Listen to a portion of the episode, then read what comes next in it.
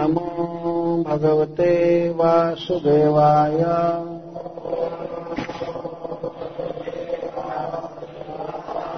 ॐ नमो भगवते वासुदेवाय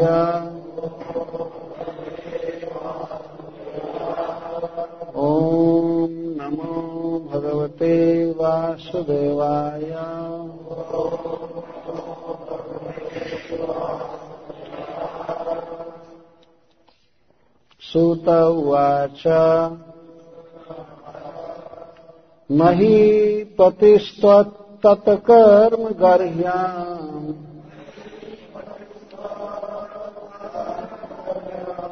विचिन्तयन् आत्मकृतम् सुदुर्मनः।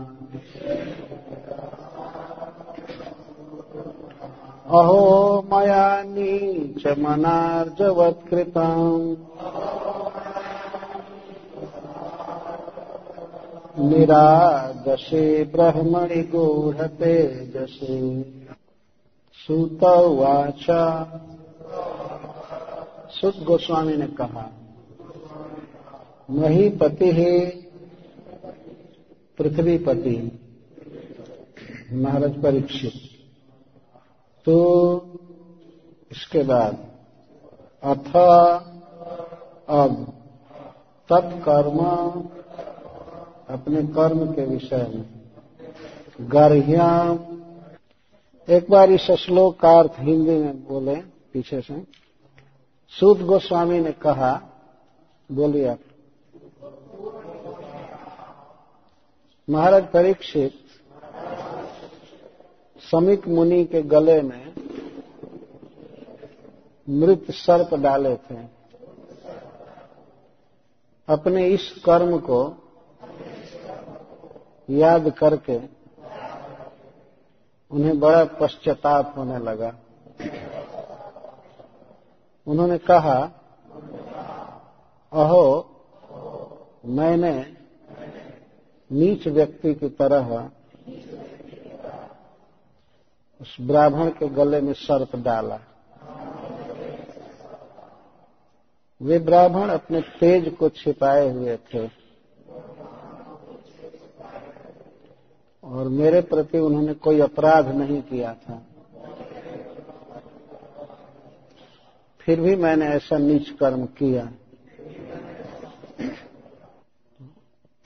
एक बार महाराज परीक्षित वन में गए थे तो अकस्मात उन्हें बहुत ज़ोर की प्यास लगी और भूख भी लगी। वे पानी की खोज करने लगे। पानी खोजते खोजते वे एक मुनि के आश्रम में पहुँच गए। तो प्यास के कारण उनका गला सूख रहा था, तालू सूख रहा था, बोला नहीं जा रहा था। उन्होंने बहुत ज़ोर लगाकर कहा, जलम देही, बहुत ज़ोर लगाकर। लेकिन समिक मुनि, जिनका वो आश्रम था, वे भगवान के ध्यान में थे। समाधि लग गई थी। अतः वे राजा परीक्षित के आवाज़ को सुन नहीं पाए। वे यदि जाने होते कि महाराज परीक्षित उनके यहाँ आए हैं, पानी मांग रहे हैं तो वो तो उठकर स्वागत किए होते। परंतु भगवान के ध्यान में डूबे होने के कारण समिक मुनि को महाराज परीक्षित के आगमन का कुछ भी पता नहीं चला। तो महाराज परीक्षित की ऐसी दशा हो रही थी लगता था कि अब प्राण निकल जाएगा, प्राण निकल जाएगा। एक तो ईश्वर की इच्छा से ये प्यास लगी थी उनको, और भूख भी लगी थी, और और भी मन में दुर्भावना हुई। इसलिए जानबूझ करके आँखें बंद किया है, मेरा तिरस्कार कर रहा है। वास्तविकता ये नहीं थी। वास्तविक बात यह थी कि समिक मुनि भगवान के ध्यान में लीन थे। तो राजा परीक्षित ने ये सोचा कि जब ये ब्राह्मण मेरा स्वागत नहीं कर रहा है, मुझे पानी नहीं दे रहा है तो मैं भी इसका ऐसे ही तिरस्कार करूँगा। तो वे कुटिया से बाहर निकल रहे थे तो एक मरा हुआ सांप पड़ा था। उस मृत सर्प को धनुष के नोक से उठा करके और माला की तरह लपेट दिए उस ऋषि के गले में।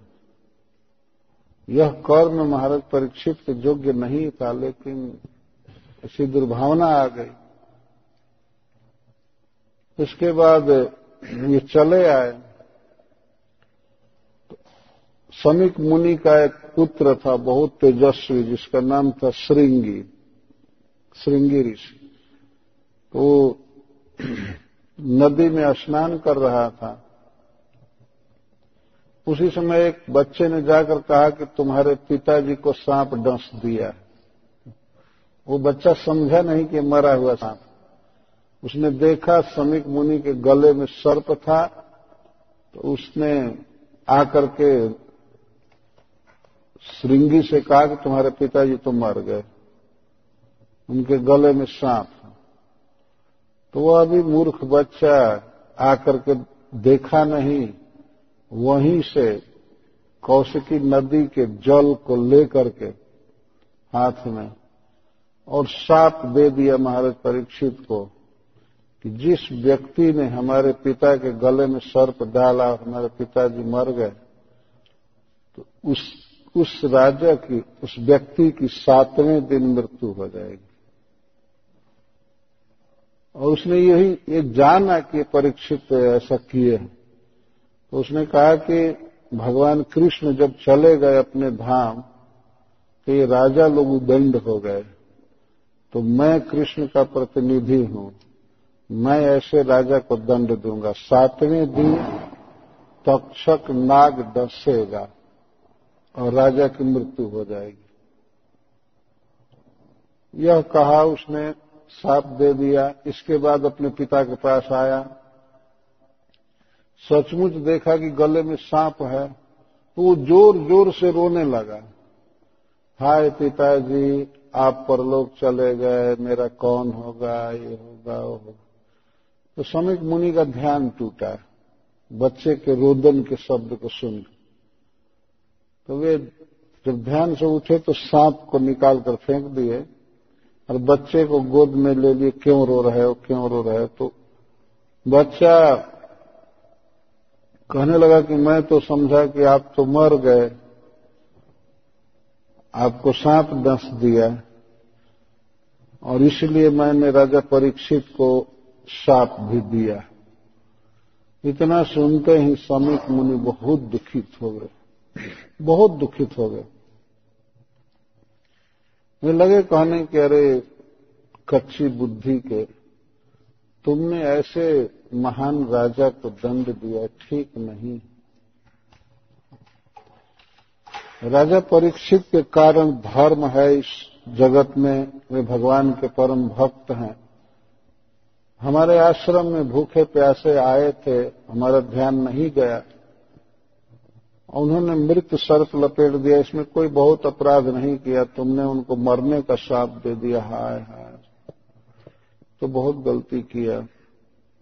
इसके बाद समिक मुनि महाराज परीक्षित के पास एक पत्र भेजे, खबर भेजे, और कहे कि महाराज, आपको केवल सात दिन जीना है इस सात दिन के भीतर अपने जीवन की परम सिद्धि के लिए अर्थात मोक्ष प्राप्ति के लिए आपको जो कुछ भी करना है कर लीजिए। तो मनुष्य जीवन के केवल सात दिन रह गए तो इसमें जो भी आपको करना है परलोक के लिए, मुक्ति के लिए, संसार बंधन से मुक्त होने के लिए आप कर लीजिए। समिक मुनि ने सोचा कहीं राजा असावधान अवस्था में ही न मर जाए। उनको खबर दे देना चाहिए। तो महाराज परीक्षित को अभी संवाद मिला नहीं था। जब वे घर पहुँचे तो संवाद मिलने के पहले ही वे अपने मन में सोचने लगे, पश्चाताप करने लगे। कोई बड़ा व्यक्ति कुछ गलती कर बैठता है तो उसके बाद में अनुताप होता है, पश्चाताप होता है। ये अभी एक बड़प्पन है। और छोटे लोग कोई भी अपराध कर लेते हैं तो फिर वो मानते भी नहीं है कि हमने गलती की है। अगर कोई उनको कहे भी कि तुमने गलती किया तो उसका औचित्य वे ठहरा तो क्या गलती किया? मैं ठीक किया। लेकिन महाराज परीक्षित तो अपने आप अफसोस करने लगे। तत्कर्म अर्थात अपने कर्म के विषय में वे सोचने लगे, अहो मया नीचम अनार्जवत कृतम, निरागसी ब्रह्मणी गुढ़ तेजसी। हाय हाय, मैंने बहुत बुरा कर्म किया। उस ब्राह्मण के गले में मैंने सांप डाला। एक तो वे निरपराध थे, हमारा कोई अपराध नहीं किए थे। कोई व्यक्ति यदि किसी का अपराध करे तो उसको कुछ दंड दिया जा सकता है, लेकिन ब्राह्मण देवता मेरा कुछ अपमान नहीं किए थे, मेरा अपराध नहीं किया और मैं उनको पहचाना नहीं। उनका प्रबल ब्रह्म तेज छिपा हुआ था वे भगवान के ध्यान में थे। मैं तो ऐसा कर्म किया हूँ जैसे कोई नीच व्यक्ति करता है। यह नीचे का अर्थ है अनार्ज।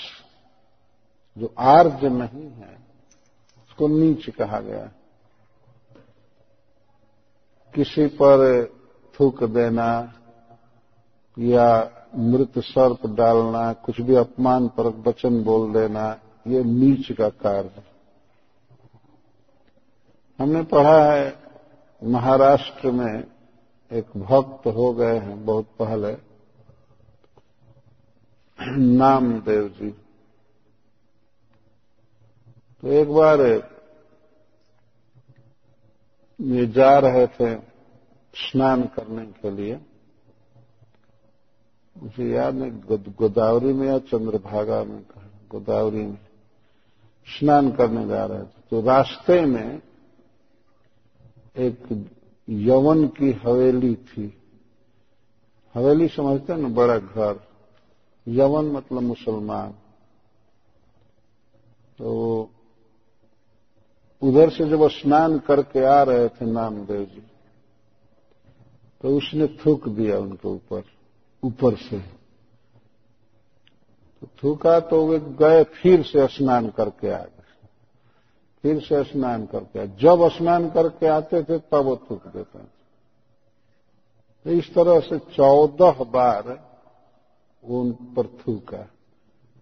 तो चौदहवीं बार जब स्नान करके आए तो उसका मन बदल गया देखा कि वो कितने बड़े साधु हैं मैं कितना नीच कर्म किया तो आकर के चरण में गिरा। बाद में वो थक गया थूकते थूकते और चौदह बार स्नान। इसको कहते हैं नीच। नीच, अनार्च। ये साधु पर थूक देना, दुर्वचन बोलना, एक। महाराज परीक्षित सोच रहे अहो, मया नीचम अनार्जवत कृतम। मैं अनार्ज की तरह कार्य किया। हिंदू को इस तरह का काम नहीं करना चाहिए। यहाँ अनार्ज शब्द से ये तात्पर्य और दूसरे लोग नीच कर्म करते हैं, गुमान शादी खाते हैं, जीवों की हत्या करते हैं। उनके लिए जो कुछ भी हो, लेकिन आर्जों को ऐसा कार्य कभी नहीं करना चाहिए। हमारे परीक्षित सोच रहे हैं कि मैंने क्या किया। एक ब्राह्मण के गले में मृत सर्प डाल दिया। तब अब सोच रहे हैं, निश्चित इस दुष्कर्म के कारण मेरे जीवन में बहुत भयंकर विपत्ति आएगी, निश्चित। ऐसा सोच रहे हैं। ध्रुवम तत्व में कृतदेव हेलना दुरत्व एवं व्यसनम नात दीर्घ तदस्तु कामम यज्ञनिष्कृताय में जथा न कुर्जम पुनरेव मध्य। ध्रुवम निश्चित इस कर्म के कारण मेरे जीवन में भयंकर विपत्ति आएगी। क्योंकि मैंने वास्तव में भगवान का अपमान किया है। भगवान के भक्त का अपमान किया है, ब्राह्मण का अपमान किया है तो यह भगवान का अपमान हुआ है। तो मेरे जीवन में ऐसी विपत्ति आएगी, ऐसा व्यसन आएगा जिसको मैं पार नहीं कर पाऊँगा। लेकिन ऐसी शंका करते ही फिर कहते हैं, तदस्तु काम तो अघनिष्कृताय में। हमारे जीवन में संकट आवे, मैं चाहता हूँ, जिससे मेरा अघ निष्कृत होगा, मेरे पाप की शुद्धि होगी, मेरा पाप नष्ट होगा। महाराज परीक्षित कह रहे मैं चाहता हूँ और कामम, कामों का अर्थ जथेष्टम, जैसी भी विपत्ति आवे, जितना भयंकर आपत्ति आवे, मैं चाहता हूँ, जिससे कि मेरा पाप नष्ट हो और फिर से मैं ऐसा काम न कर पाऊँ। इस प्रकार एक ब्राह्मण के प्रति, एक भक्त के प्रति मैंने जो किया, ऐसा कार्य मैं फिर न कर पाऊँ। भगवान मुझे दंड देता बहुत अच्छा होता। यहाँ तक मना रहे अद्दैव राज्यम बलमृद्ध कोशम ब्रह्मा प्रकोपित ब्रह्म कुला नलो में दहत भद्य से पुनर्नमे भूत पापी यसे भीर द्विजदेव गोभ्य आज ही मेरा घर राज्य सेना, कोष सब जल जाए। ब्राह्मण के कुपित ब्राह्मण के क्रोधानल में मेरा सब कुछ नष्ट हो जाता अच्छा होता। मेरा राज्य यहाँ राज नष्ट होने का मतलब मैं राजा न रह पाऊँ सेना मेरे कमांड में न रहे, मेरा कोष नष्ट हो जाए, धन सब कुछ नष्ट हो जाए। ब्राह्मण के क्रोधानल में मेरा सब भस्म हो जाए। दहतु नष्ट हो जाए, जिससे कि मुझ अभद्र के जीवन में ब्राह्मण के प्रति गौओं के प्रति और देवताओं के प्रति कभी भी इस प्रकार की बुद्धि न होने पावे, जैसा मैंने किया। इस संसार में यदि कदाचित किसी के प्रति द्रोह हो भी जाए, लेकिन इन तीन के प्रति कभी नहीं होना चाहिए। द्विज, देव और गोभ्य ब्राह्मणों के प्रति, गौओं के प्रति और देवताओं के प्रति दुर्भावना नहीं होनी चाहिए, उन्हें कभी दुख नहीं देना चाहिए। वास्तव में ब्राह्मण जो वेद शास्त्र पढ़ते हैं और समाज को ज्ञान देते हैं धर्म, कर्म का उपदेश करते हैं, उन्हें संकट में नहीं डालना चाहिए। उनकी जीविका का हनन नहीं होना चाहिए। और गौएँ जो दूध देती हैं, समाज के लिए सबसे सुंदर पथ्य उपस्थित करती मनुष्य समाज के लिए गोदुग्ध बहुत आवश्यक। देवता भी गाय के घी से ही भोजन करते हैं। गाय का बहुत बड़ा महत्व है तो किसी भी तरह से गाय को दुख में नहीं डालना चाहिए। बल्कि गौओं की सेवा करनी चाहिए। हमारे भारतवर्ष में ये बहुत परंपरा है। गो सेवा की करते रहते हैं। तो ये बाद में भारत में ये जो मुसलमान और क्रिश्चियन चले गए, ये लोग जा जा करके वहाँ गाय काटना चालू किए। नहीं तो पहले वहाँ गोवध बिल्कुल नहीं होता था। ये मलेच्छ और यौनों के कारण वहाँ गोवध होने लगा। और धीरे धीरे सेकुलर स्टेट बना करके अब सारा नियम लगा रहे हैं गोबध कर रहे हैं। परंतु वास्तव में कि महान व्यक्ति का कर्तव्य है कि उसके कारण गौओं को सुख मिलना चाहिए, दुख नहीं। और देवता देवता इस विश्व की व्यवस्था करते हैं, पानी बरसाते हैं, प्रकाश देते हैं, हवा आदि की व्यवस्था करते हैं।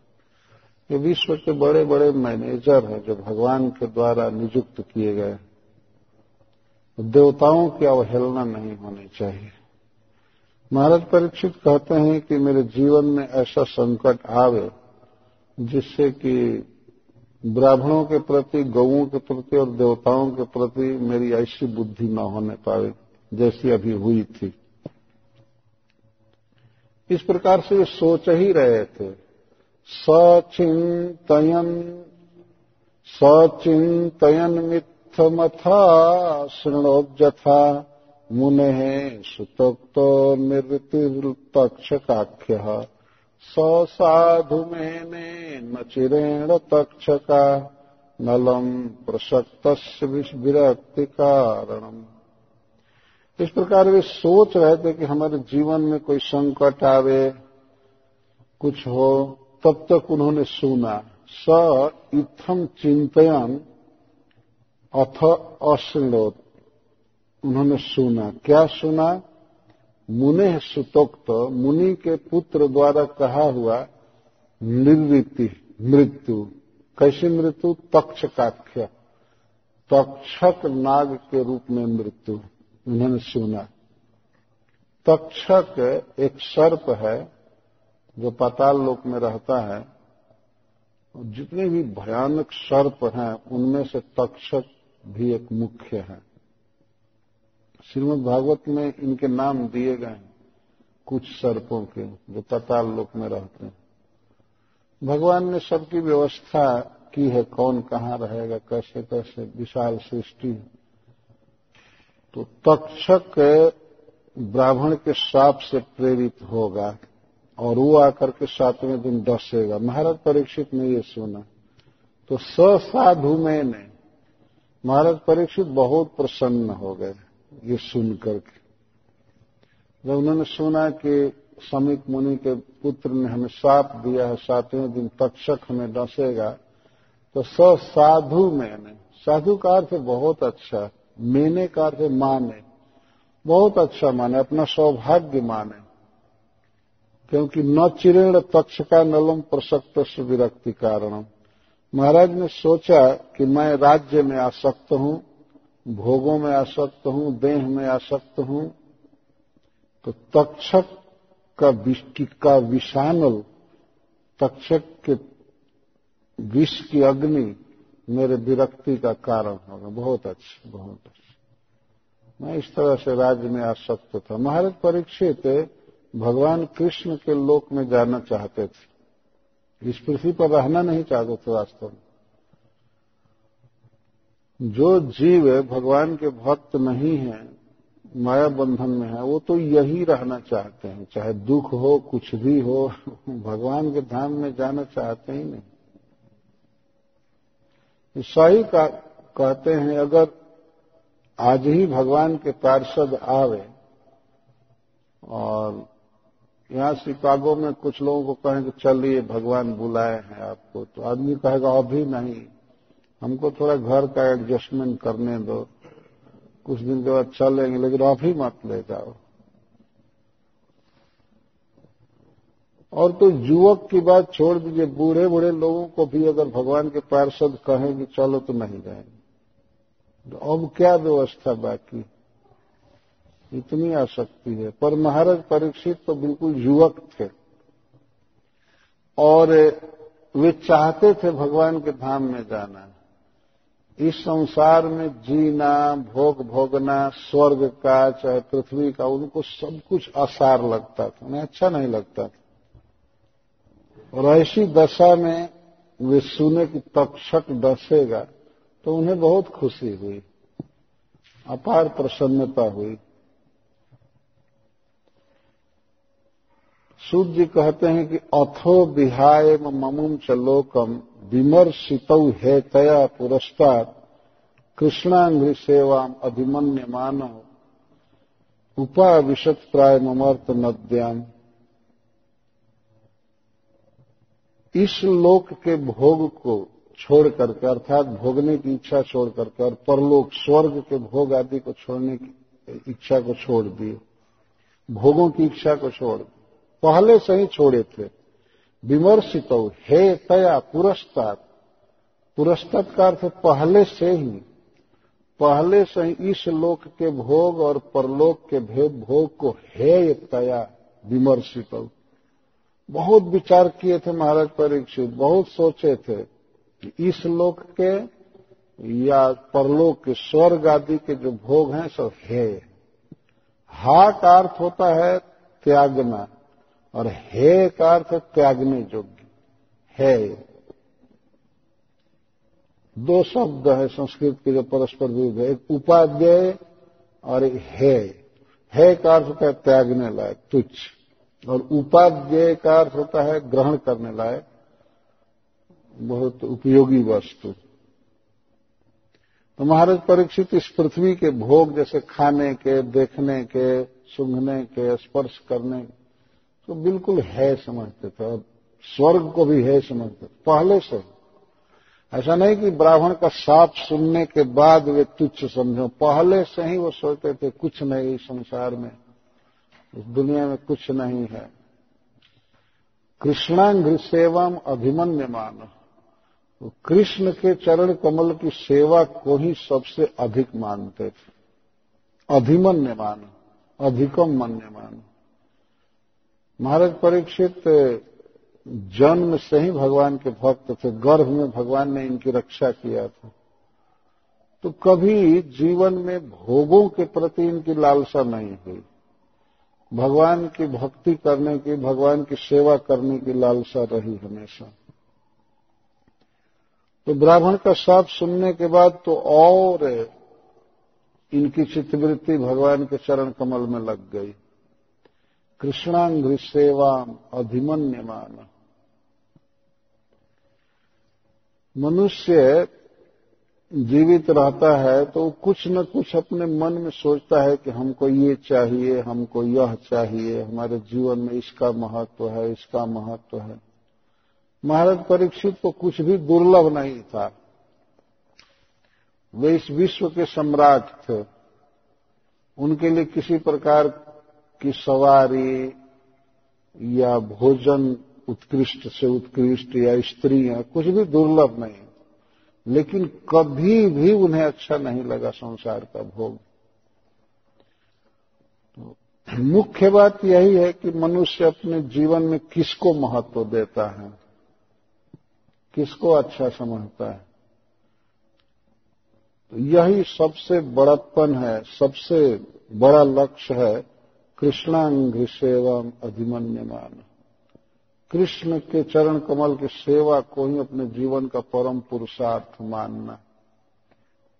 महाराज परीक्षित ऐसे परिवार में जन्म लिए थे कि शुरू से ही इनको एक ट्रेनिंग थी। शुरू से ही।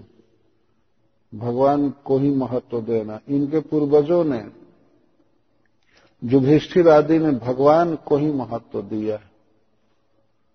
कुछ भी संकट में पड़े, विपत्ति में, वनवास में, कहीं भी, पर कृष्ण को उन्होंने नहीं छोड़ा। कृष्ण को सर्वोपरि महत्व दिया। एक बार की घटना है जब कुरुक्षेत्र का युद्ध होना निश्चित हो गया, तब कृष्ण से युद्ध में सहायता के लिए अर्जुन गए। और दुर्योधन भी गए द्वारका।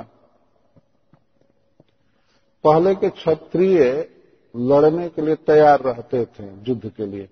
कोई निमंत्रण देता था उनको तो उनको खुशी होती थी कि हमको निमंत्रण मिला है इस पक्ष से युद्ध करने के लिए। तो भगवान श्री कृष्ण भी एक विश्व प्रसिद्ध योद्धा थे, क्षत्रिय थे। तो इनके पास भी निमंत्रण लेकर गए। युधिष्ठिर महाराज का निमंत्रण लेकर अर्जुन गए और दुर्योधन तो स्वयं गया। लौकिक दृष्टि से भगवान श्री कृष्ण दुर्योधन के समधि भी लगते थे। दुर्योधन की पुत्री का विवाह भगवान के पुत्र से हुआ था। बहुत निकट का संबंध। और अर्जुन भगवान के फुफेरे भाई थे। और भगवान कृष्ण उनके ममेरे भाई थे, मामा वसुदेव के पुत्र थे। तो इस तरह से बहुत घनिष्ठ संबंध था। और अर्जुन का विवाह भी भगवान कृष्ण की बहन से हुआ था, सुभद्रा से। तो वे गए सहायता के लिए। तो सबसे पहले दुर्योधन पहुँचा था दुर्योधन को कोई रोका नहीं, क्योंकि पहले से ही आना जाना चाहता था द्वारका में। वो गया, भगवान श्री कृष्ण अभी पलंग पर सोए हुए थे। वो जा करके एक कुर्सी रखी हुई थी, भगवान के सिर के पास सिरहाने बैठ गया। वो सोचा कि मैं समधि हूँ, बराबर हूँ इनके। तो बैठना तो चाहिए था चरण में, लेकिन वो जाकर के उधर बैठ गए। अर्जुन बाद में पहुँचे। वो अर्जुन गए तो उन्होंने देखा कि भगवान श्री कृष्ण सोए हुए हैं। तो कुछ देर तक तो सोई हुई छवि को देखने लगे, इसके बाद भगवान के चरणों के पास बैठ गए। अर्जुन और बैठ करके धीरे धीरे अपने हस्त कमल से भगवान के चरण को दबाने लगे। ऐसे तो सर्वज्ञ भगवान पहले ही जगे थे, लेकिन जानबूझकर आँखें नहीं खोले थे, दुर्योधन को देखे नहीं। और अर्जुन को देखे, चरण दबाते हुए तुरंत उठे, उठ करके अर्जुन से मिलने लगे समाचार पूछने लगे, कब आए, कैसे आए? तब तक दुर्योधन पीछे से कहा, द्वारकाधीश, मैं भी आया अच्छा अच्छा अच्छा आप भी आए हैं। तो भगवान ने बाएँ दृष्टि से देखा, दाहिनी दृष्टि से नहीं देखा। अच्छा आप आए तो भगवान मिलने लगे। भगवान तो सबके लिए सम है। तो कैसे आए कैसे आए? तो दुर्योधन ने बताया कि हम युद्ध में सहायता के लिए आए आपके पास। अर्जुन ने भी कहा कि हम भी युद्ध में सहायता के लिए आए भगवान ने कहा कि देखिए, ये युद्ध हमारे संबंधियों के बीच हो रहा है। तो मैं तो इसमें अस्त्र नहीं उठाऊँगा। मैं किसी का वध नहीं करूँगा। मैं युद्ध में भाग नहीं लूँगा। लूँगा पर अस्त्र शस्त्र नहीं उठाऊँगा। लेकिन आप सहायता के लिए आए हैं तो ठीक है, मैं ऐसा करता हूँ। मैं अस्त्र नहीं उठाऊँगा, लेकिन मेरी एक सेना है, नारायणी सेना, एक औक्षौणी सेना, जादुओं की सेना है। एक पक्ष में वे रहेंगे और एक पक्ष में मैं रहूँगा, लेकिन मैं युद्ध नहीं करूँगा।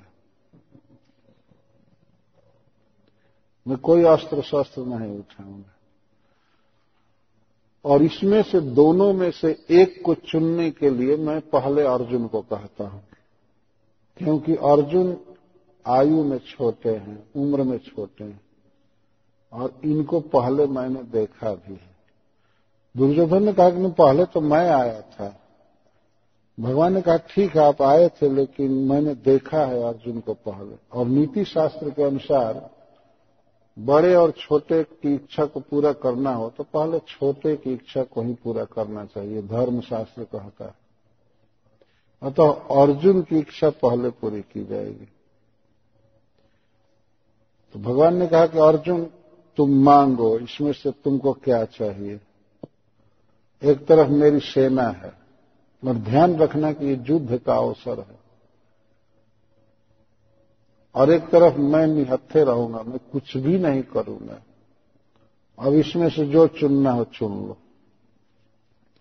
तो दुर्योधन का हृदय धक धक करने लगा कि कहीं अर्जुन सेना न ले ले। तो अर्जुन ने कहा, ठीक है, आप मेरे साथ रहिए, मैं आपको चुनता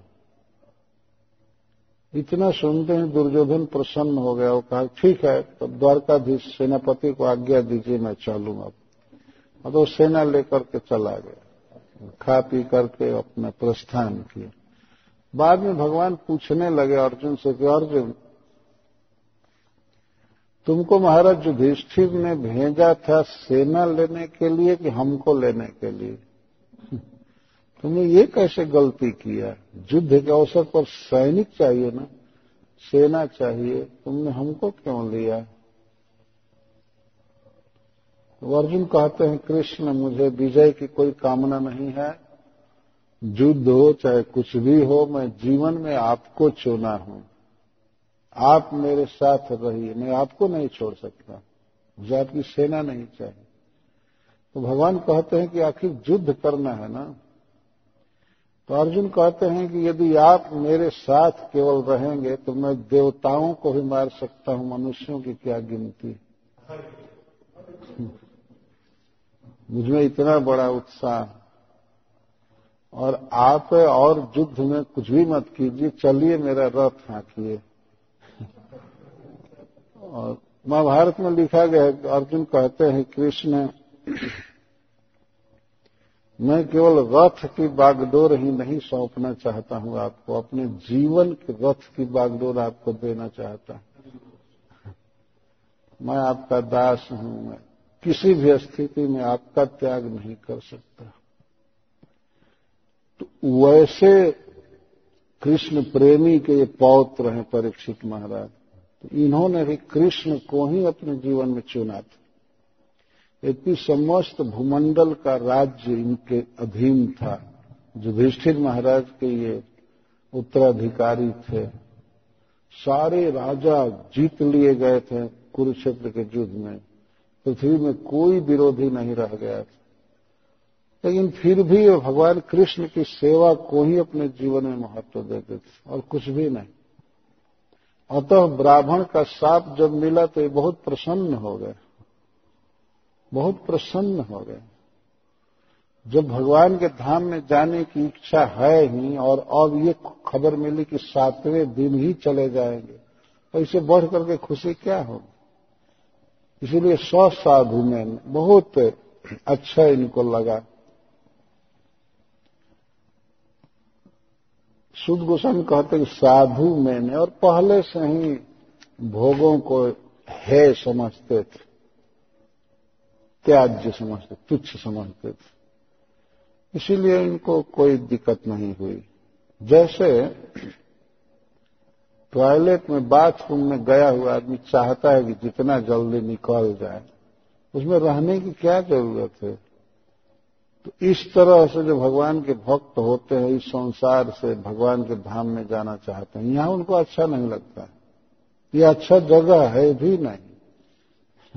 ये संसार अच्छा जगह नहीं है। सबसे फीट स्थान है भगवान का धाम जीव के लिए, जहाँ कोई दुख नहीं है। सारा सुख है, सारी सुव्यवस्था है। जहाँ मृत्यु नहीं है, बुढ़ापा नहीं है, रोग, शोक, मोह, भय नहीं है कुछ कुंठा नहीं है, उसको वैकुंठ कहते हैं। चिंता नहीं किसी प्रकार की। तो महाराज परीक्षित के विशेषता थी। तो वे तुरंत ही अपने पुत्र को जन्मेजय जी को राज्य दे दिए। घर छोड़ने से पहले उन्होंने सोचा, संभाल देना चाहिए तो तुरंत दिए राज्य जन्मेजय जी को। और वे घर से निकल कर सब कुछ अपने पोशाक छोड़ छाड़ करके बिल्कुल पुराना वस्त्र पहन कर गंगा जी के तट पर आकर बैठ गया और एक व्रत के साथ कि जब तक जीऊँगा, मैं पानी नहीं पीऊँगा। खाने का तो कोई प्रश्न ही नहीं। तो सात दिन अनशन व्रत करके मैं शरीर छोड़ूँगा। मैंने ब्राह्मण का अपमान किया है, प्यास और भूख के कारण, इसलिए मैं अब खाऊँगा नहीं। और माँ गंगा की शरण में पहुँच गए। जानते थे महाराज परीक्षित की माँ गंगा भगवान के चरण कमलों से निकली हैं। और गंगा जी का आश्रय लूँगा, गंगा जी के तट पर शरीर छोड़ूँगा तो मैं भगवान के धाम में जाऊँगा। यह गंगा जी का प्रभाव यावई लसत श्री तुलसी विमिश्र कृष्णांघ्रेणु अभ्यधिकाम्बु नेत्री पुनाति लोकानुभयत्र शेषान कष्टाम न सेवे तो मनुष्य मार। सूद गोस्वामी कहते हैं कि श्री गंगा जी के जल में भगवान के चरण कमलों का पराग बह करके आता है। जिस समय भगवान बामन देव अपने पैर को ऊपर बढ़ाए थे, बहुत ज़ोर से तो एक पैर को तो नीचे बढ़ाए थे ना तो को ऊपर। ऊपर जब जन लोक, महर लोक, तप लोक सप्त लोक को लांघता हुआ भगवान का चरण कमल प्रकाश देता हुआ बढ़ रहा, बहुत ज़ोर से। तो ब्रह्मांड के जो कौभर हैं, वो कौभर फट गया भगवान के मारने से पैर से। तो कारण समुद्र का जल चूने लगा, फट करके स्पिरिचुअल वाटर तो भगवान के चरण कमल को धो करके बहुत वेग से धारा चूने लगी। तो श्री ब्रह्मा जी ने देखा, उनके लोक का अंधकार नष्ट हो गया ब्रह्मा जी। भगवान के चरण नख की ज्योत्सना से। तो ब्रह्मा जी अपने मरीची आदि पुत्रों के साथ और जन लोक, महर लोक के निवासी ऋषियों के साथ भगवान के चरण कमल की पूजा करने लगे। बहुत प्रकार से चंदन चढ़ाना, पूजा करना। और भगवान के चरणों को धो करके जो जल आ रहा था, स्पेशली ब्रह्मा जी ने धोया भगवान के चरणों को तो उसमें वही जल जो है गंगा जी कहा गया। डायरेक्ट भगवान के चरणों को धोया हुआ था। एक तो अपने आप स्पिरिचुअल वाटर दिव्य जल था और दूसरे भगवान के चरण कमल को धो रहा था। तो सूत जी यह कहते हैं लसत श्री तुलसी विमिश्र कृष्णांगी रेणु अध्यधिका मुने। भगवान के चरणों में तुलसी की गंध रहती है। क्योंकि भक्त लोग भगवान को तुलसी चढ़ाया करते हैं। और वैसे भी तुलसी की गंध रहती है भगवान के चरण में। कमल की गंध, कस्तूरी की गंध, केसर की गंध तो तुलसी विमिश्र भगवान के चरण कमल को धो करके गंगा जी आ रही थी तो भगवान के चरण धूली, चरण रज से वो और महिमामयी हो गई है गंगा जी। और पुनाति लोक अनुभयत्र शेषान, सारे विश्व को गंगा जी पवित्र करती हैं। मतलब विश्व में जितने भी जीव हैं, उनको और उनके लीडरों को ईशान, अथवा ईश का अर्थ भगवान शिव भगवान शिव के साथ ही सारे ब्रह्मांड के जीवों को गंगा जी पवित्र करती गंगा जी का सबसे ज़्यादा किसी ने आदर किया है तो भगवान शिव ने। चूँकि भगवान विष्णु शिव जी के इष्ट देव हैं, अतः भगवान के चरण जल को श्री महादेव जी अपने मस्तक पर धारण करते उन्हें गंगाधर कहा जाता है। और उनके जटा जूट से ही फिर गंगा जी इस पृथ्वी पर आई, भगीरथ जी लाए। इतना बड़ा आदर है। श्रीमद भागवतम में एक प्रश्न किया गया है, भगवान कौन है? भगवान का डिफिनेशन क्या है? सीधा उत्तर दिया गया है कि जिसके चरण कमल से गंगा जी निकली है, वो है भगवान। सीधा उत्तर है। ऐसी महिमामयी महातीर्थमयी श्री गंगा जी जिसके चरण कमल से निकली है, वो है भगवान। और जिनके चरण धोवन को ब्रह्मा जी अपने कमंडल में रखते हैं से रोज स्नान करते हैं, और शिव जी अपने मस्तक पर परम आदर के साथ गंगा जी को धारण करते हैं। तो शिव और ब्रह्मा जिनके सेवक हैं, वो हैं भगवान। ऐसा नहीं कोई भी भगवान हो जाएगा। आजकल के लोगों में बहुत यह भ्रम है कि कोई भी देवता भगवान है, जिसको मानो वही ठीक है, ये नहीं। शिव जी और ब्रह्मा जी, जिसके चरण धोवन के दास हैं, वो है भगवान। विष्णु के अलावा कोई भगवान नहीं है। तो इस तरह से महाराज परीक्षित के मनोभाव का अनुवाद कर रहे सूर्य जी। जब महाराज परीक्षित गंगा माता के शरण में जा रहे हैं तो यही सोच रहे हैं कि हमारे प्रभु के चरण से ये बहती हैं। और मैं भगवान के धाम में जाऊँगा यदि गंगा जी के तट पर रहूँगा। हस्तिनापुर भी गंगा जी के तट पर ही था, परंतु फिर भी हस्तिनापुर से निकल करके कुछ दूर जंगल में गए, जहाँ कोई उपद्रव न हो। राजकाज छोड़ करके। परंतु महाराज परीक्षित जब गए वहाँ तो इनके सारे पुत्र गए, चार पुत्र थे। राजा बन गए, जन्मेजय, लेकिन पिता को कैसे छोड़ दें कि ऐसे जा करके कहा, कैसे रहें? बड़े स्नेह से इनके चारों पुत्र वहाँ गए। तो वहाँ जाने के बाद जो ऋषि मुनि आए हैं तो सबकी व्यवस्था करने में चारों पुत्र लगे हुए थे। वहाँ सब कुछ। कस्तन सेवित मनुष्य मारा। सूर्य कहते हैं, कौन ऐसा व्यक्ति है जो मरने की हालत में हो और वो गंगा जी का सेवन नहीं करेगा? कष्टाम न सेवे तो कौन नहीं सेवन करेगा?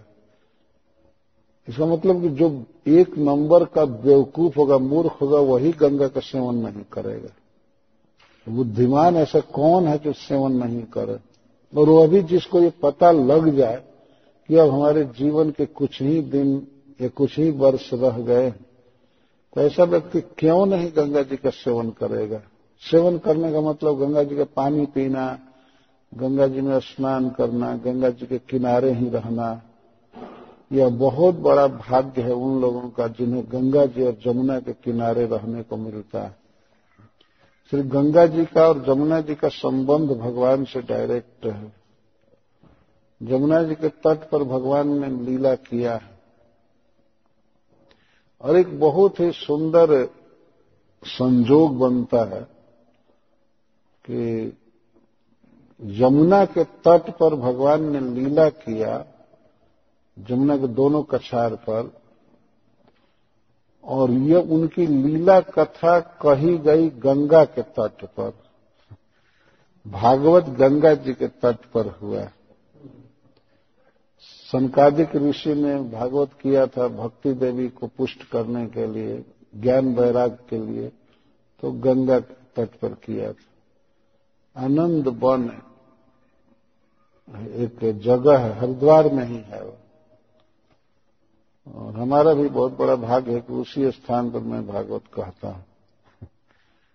तो उसको आनंद वन कहते हैं। वहाँ पर भागवत हुआ था। और दूसरी बार महाराज परीक्षित गंगा जी के तट पर भागवत सुने। मुझे बात हरिद्वार में याद आ रही थी कि भगवान ने जमुना जी को धन्य किया। तो शायद गंगा जी रो रही थी कि हमारे तट पर भगवान ने लीला नहीं किया। तो भगवान ने व्यवस्था कोई बात नहीं, मैं लीला किया जमुना के तट पर, लेकिन मेरी लीला की कथा होगी गंगा के तट पर। तो इस तरह से भगवान ने व्यवस्था दिया गंगोत्री से लेकर के गंगा सागर तक, जमुना जी, गंगा जी के तट पर कितनी कथाएँ होती रहती हैं भगवान की। गिना नहीं जा सकता। और जमुना के तीर पर तो होता ही है। मीरा जी ने राजस्थान से गाया था, चलमन गंगा जमुना तीर। गंगा जमुना, निर्मल पानी, शीतल हो तो शरीर। बार बार वो गाई थी मनोरथ करती थी कि हरे मन, चलो गंगा जमुना के तट पर। ये मनोरथ होना चाहिए और अवसर मिलने पर, भगवान की कृपा से सुविधा मिलने पर जमुना जी पर जाना चाहिए वृंदावन में और गंगा जी के तट पर जहाँ था महाराज परीक्षित अपने जीवन में गंगा जी की शरण लिए। इति व्यवच्छिद्य स पाण्डवेय प्रायोपवेशम् प्रति विष्णुपद्याम् दद्धौ मुकुन्दाङ्घ्रिमनन्यभावो। मुनि व्रत मुक्त समस्त संग इस प्रकार अपने जीवन में निश्चय करके महाराज परीक्षित आमरण अनशन का निश्चय किए और विष्णुपदी के तट पर बैठे। सबसे पहले वो गए, गंगा जी में स्नान किए बहुत देर तक और इसके बाद आकर के बैठे भगवान श्री कृष्ण के चरण कमल को हृदय में पकड़ लिए। दधौ। दधौ का अर्थ ध्यान करने लगे या रख लिए मुकुंदांग्री। मुक्ति के दाता, प्रेम दाता भगवान श्री कृष्ण के अंग्री। अंग्री का अर्थ चरण। चरण को दधौ पकड़ लिए। पकड़ लेने का मतलब भगवान के चरणों का ध्यान करने लगे। अनन्य भाव। अन्य किसी भी वस्तु या व्यक्ति में उनका भाव नहीं था, केवल भगवान कृष्ण में था, अनन्य भाव। इसका अर्थ कोई चिंतन नहीं हो रहा था, कुछ भी सोच विचार में नहीं थे। भगवान के सुंदर श्री विग्रह का ध्यान होने लगा। मन लग गया पूरा। मुनि व्रत और मौन हो गए। यहाँ मौन का अर्थ है कि किसी से बातचीत करना छोड़ दिए, किसी भी विषय में। कोई बातचीत नहीं था। घर से निकले तो उसी समय जो राज्य कार्य की बात किए किए, इसके बाद नहीं। इसको मुनि व्रत कहते हैं, मुक्त समस्त संग। और किसी का को साथ नहीं लिए, सब प्रकार की आसक्ति छोड़ दिए। और हम गंगा जी के तट पर बैठ। तो जब यह संवाद फैला सारे ब्रह्मांड में कि महाराज परीक्षित आमरण अनशन व्रत करके गंगा जी के तट पर बैठ गए हैं और वे भगवान के धाम में जाने का संकल्प किए तो विश्व के कोने कोने से जितने भी महान ऋषि मुनि हैं, वे सब वहाँ आने लगे। अपने आप क्षण भर में संवाद फैल गया।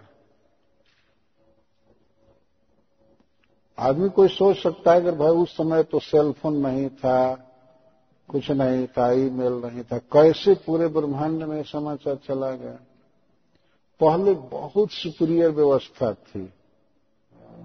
इतना मैकेनिकल व्यवस्था की ज़रूरत नहीं होती थी। नारद जी आदि ऐसे ऋषि थे, जो क्षण भर में पूरे ब्रह्मांड में जा सकते थे।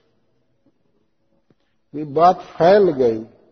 और लोगों ने सोचा कि महाराज परीक्षित महाभागवत हैं तो अवश्य गंगा जी के तट पर भगवान की कथा होगी।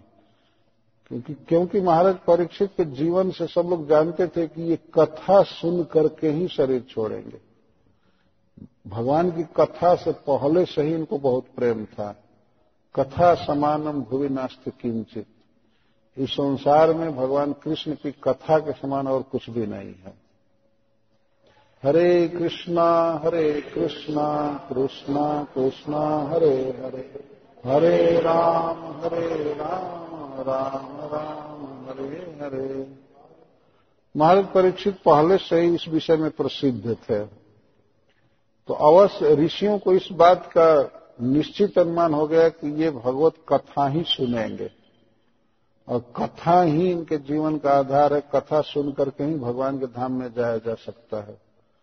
तो इसलिए इस कथा श्रवण का सुयोग पाने के लिए ऋषि लोग पूरे ब्रह्मांड से आने लगे। वहाँ जुट गए तुरंत। उनके परम पवित्र नाम यहाँ गिने जा रहे तत्रोपजग्मुर्भुवनम् पुनाना महानुभावा मुनय सशिष्यः। प्रायेण तीर्था विगमापदेशैः स्वयं हि तीर्थानि पुनन्ति सन्तः तत्र उस समय गंगा जी के तट पर भुवनम पुनाना मुनय उपजगम। विश्व को पवित्र करने वाले मुनि लोग जुटने लगे, वहाँ आने लगे, उपजगम। मुनियों के विषय में सूर्य जी कहते हैं, भुवनम पुनाना। एक एक भक्त ऐसे थे जो वहाँ आ रहे थे, ऋषि मुनि। ये सब विश्व को पवित्र करने में समर्थ है। विश्व को पवित्र करने का मतलब विश्वस्थित समस्त जनता को पवित्र कर सकते। महानुभावा। जिनके अनुभाव, प्रभाव बहुत थे, भगवान की भक्ति में बढ़े चढ़े, सब मुनिजन, फालतू बात नहीं करने वाले थे सब। केवल भगवान का जप करते थे, भगवान की कथा सुनते थे। ये सब ऋषि मुनि आए, सशिष्या, शिष्य ही सहिता अपने अपने शिष्यों के साथ सब आए। यह भी एक विशेषता। है ऋषि मुनि जितने भी आए, अपने शिष्यों के साथ आए। ऐसा नहीं शिष्यों को कह दिया कि तुम मैनेजमेंट देखो और हम अकेले घूम आते हैं। नहीं, सब छोड़ो, बंद करो। कथा के लिए कुछ भी बंद किया जा सकता है। अपने अपने शिष्यों के साथ आ रहे हैं। आजकल के कलयुगी ऋषि लोग तो गुरु ही नहीं आते हैं, शिष्य कहाँ से आएँगे? ये आज की युग की दशा है। जितने मुनि आए, सौ शिष्य अपने अपने शिष्यों के साथ आए।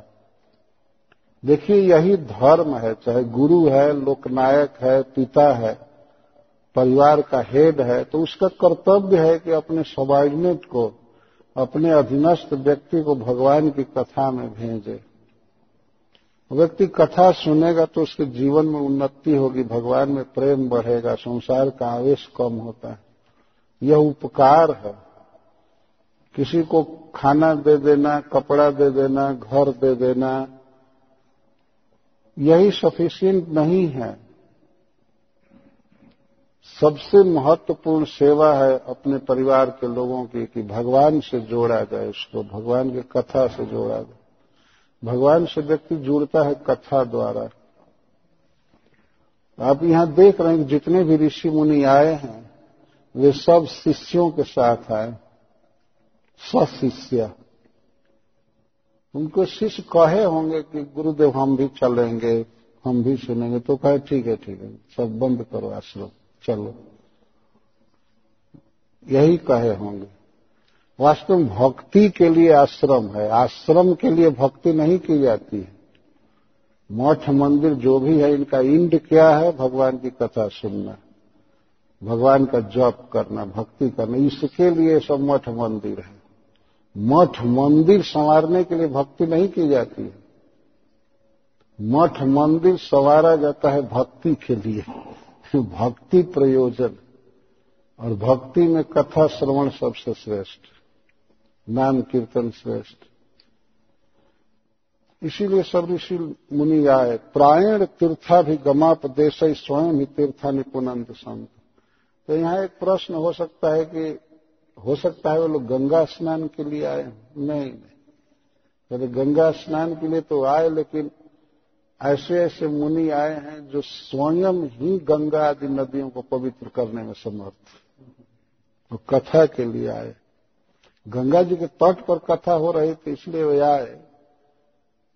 तीर्था भी गमापदेश है तीर्थ यात्रा के बहाने संत स्वयं ही तीर्था निपुणंती संत लोग स्वयं ही तीर्थों को पवित्र कर देते।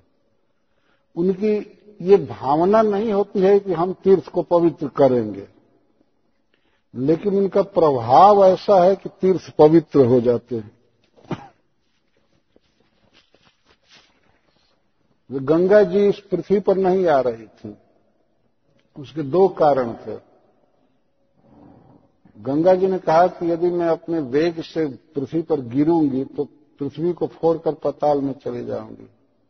तो मेरे वेग को, मेरे फोर्स को धारण करने वाला कोई चाहिए। तो उसके लिए भगीरथ जी ने शिव जी को प्रसन्न किया कि आप धारण कीजिए। तो भगवान शिव तुरंत तैयार हो गए, उनका तो सौभाग्य था। लेकिन गंगा जी फिर भी रुक गई। वो कही कि पृथ्वी पर जब मैं जाऊँगी तो दुनिया भर के पापी आकर के मुझमें स्नान करेंगे तो मैं मलिन हो जाऊँगी। मैं अपना पाप कहाँ धोऊँगी? तो भगीरथ जी ने कहा कि भगवान विष्णु के भक्त आएँगे आप में स्नान करेंगे। तो उनके स्नान करने से आपका पाप कट जाएगा। तो गंगा जी तैयार हो गए। ठीक है ठीक है। ठीक है। तब गंगा जी आई निश्चिंत। तो सूर्य जी कहते हैं कि ऐसे ऐसे ऋषि मुनि यहाँ आ रहे हैं जो अपने आगमन से स्नान के बहाने गंगा जी को भी पवित्र करने में समर्थ जानते हैं वैष्णवों में, भक्तों में क्यों इतना प्रभाव हो जाता है? एक साधु एक बार वृंदावन में कथा कह रहे थे तो कहते थे कि गंगा जी में और साधु में क्या अंतर है? ये दोनों भगवान के भक्त हैं। दोनों का चरण कमल से संबंध है। लेकिन गंगा जी भगवान के चरण से निकलकर भाग रही हैं। और भक्त कहीं जन्म लिया इधर उधर अमेरिका में, चाहे भारत में कहीं, वो वहाँ से भगवान के चरण में जा रहा है। एक कहीं जन्म लेकर के भगवान के चरण में जा रहा है और दूसरा जन्म लेकर के भाग रही है। तो भागने वाले का प्रभाव तो कम हो ही जाएगा। और भक्त जो निकट निकट जा रहा है भगवान के चरण कमल के पास तो उसका तो प्रभाव बढ़ेगा ही। जो भी हो, गंगा जी परम पावन है, भगवान के चरणों से संबंध होने के कारण, और संत महात्मा पावन होते हैं, भगवान के चरण कमलों का आश्रय लेकर के। तो संत जन स्वयं ही तीर्थों को पवित्र करते हैं। उनके मन में ऐसी भावना नहीं होती है कि मैं गंगा जी को पवित्र कर दूँगा। ऐसा कभी सोच नहीं सकते। ऐसा तो सोचना भी अपराध है। लेकिन उनका प्रभाव वास्तव में ऐसा होता है कि गंगा जी के तट पर कथा कीर्तन किया जाए, गंगा जी में स्नान किया जाए, भगवान का नाम जप किया जाए तो गंगा जी भी अनुभव करती हैं कि मेरा पाप कट गया। इस तरह से सोचती। कौन कौन ऋषि लोग आ रहे हैं? यहाँ गिना रहे हैं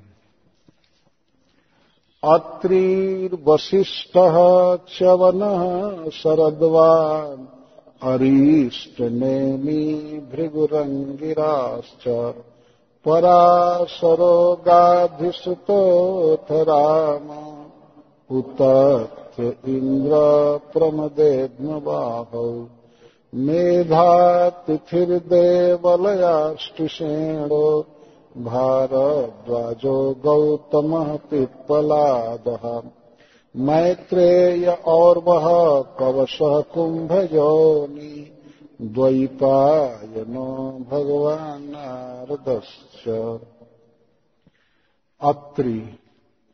शिल प्रभुपाद जी ने बहुत विस्तार से इन ऋषियों का परिचय दिया है, लेकिन यहाँ इतना समय नहीं है।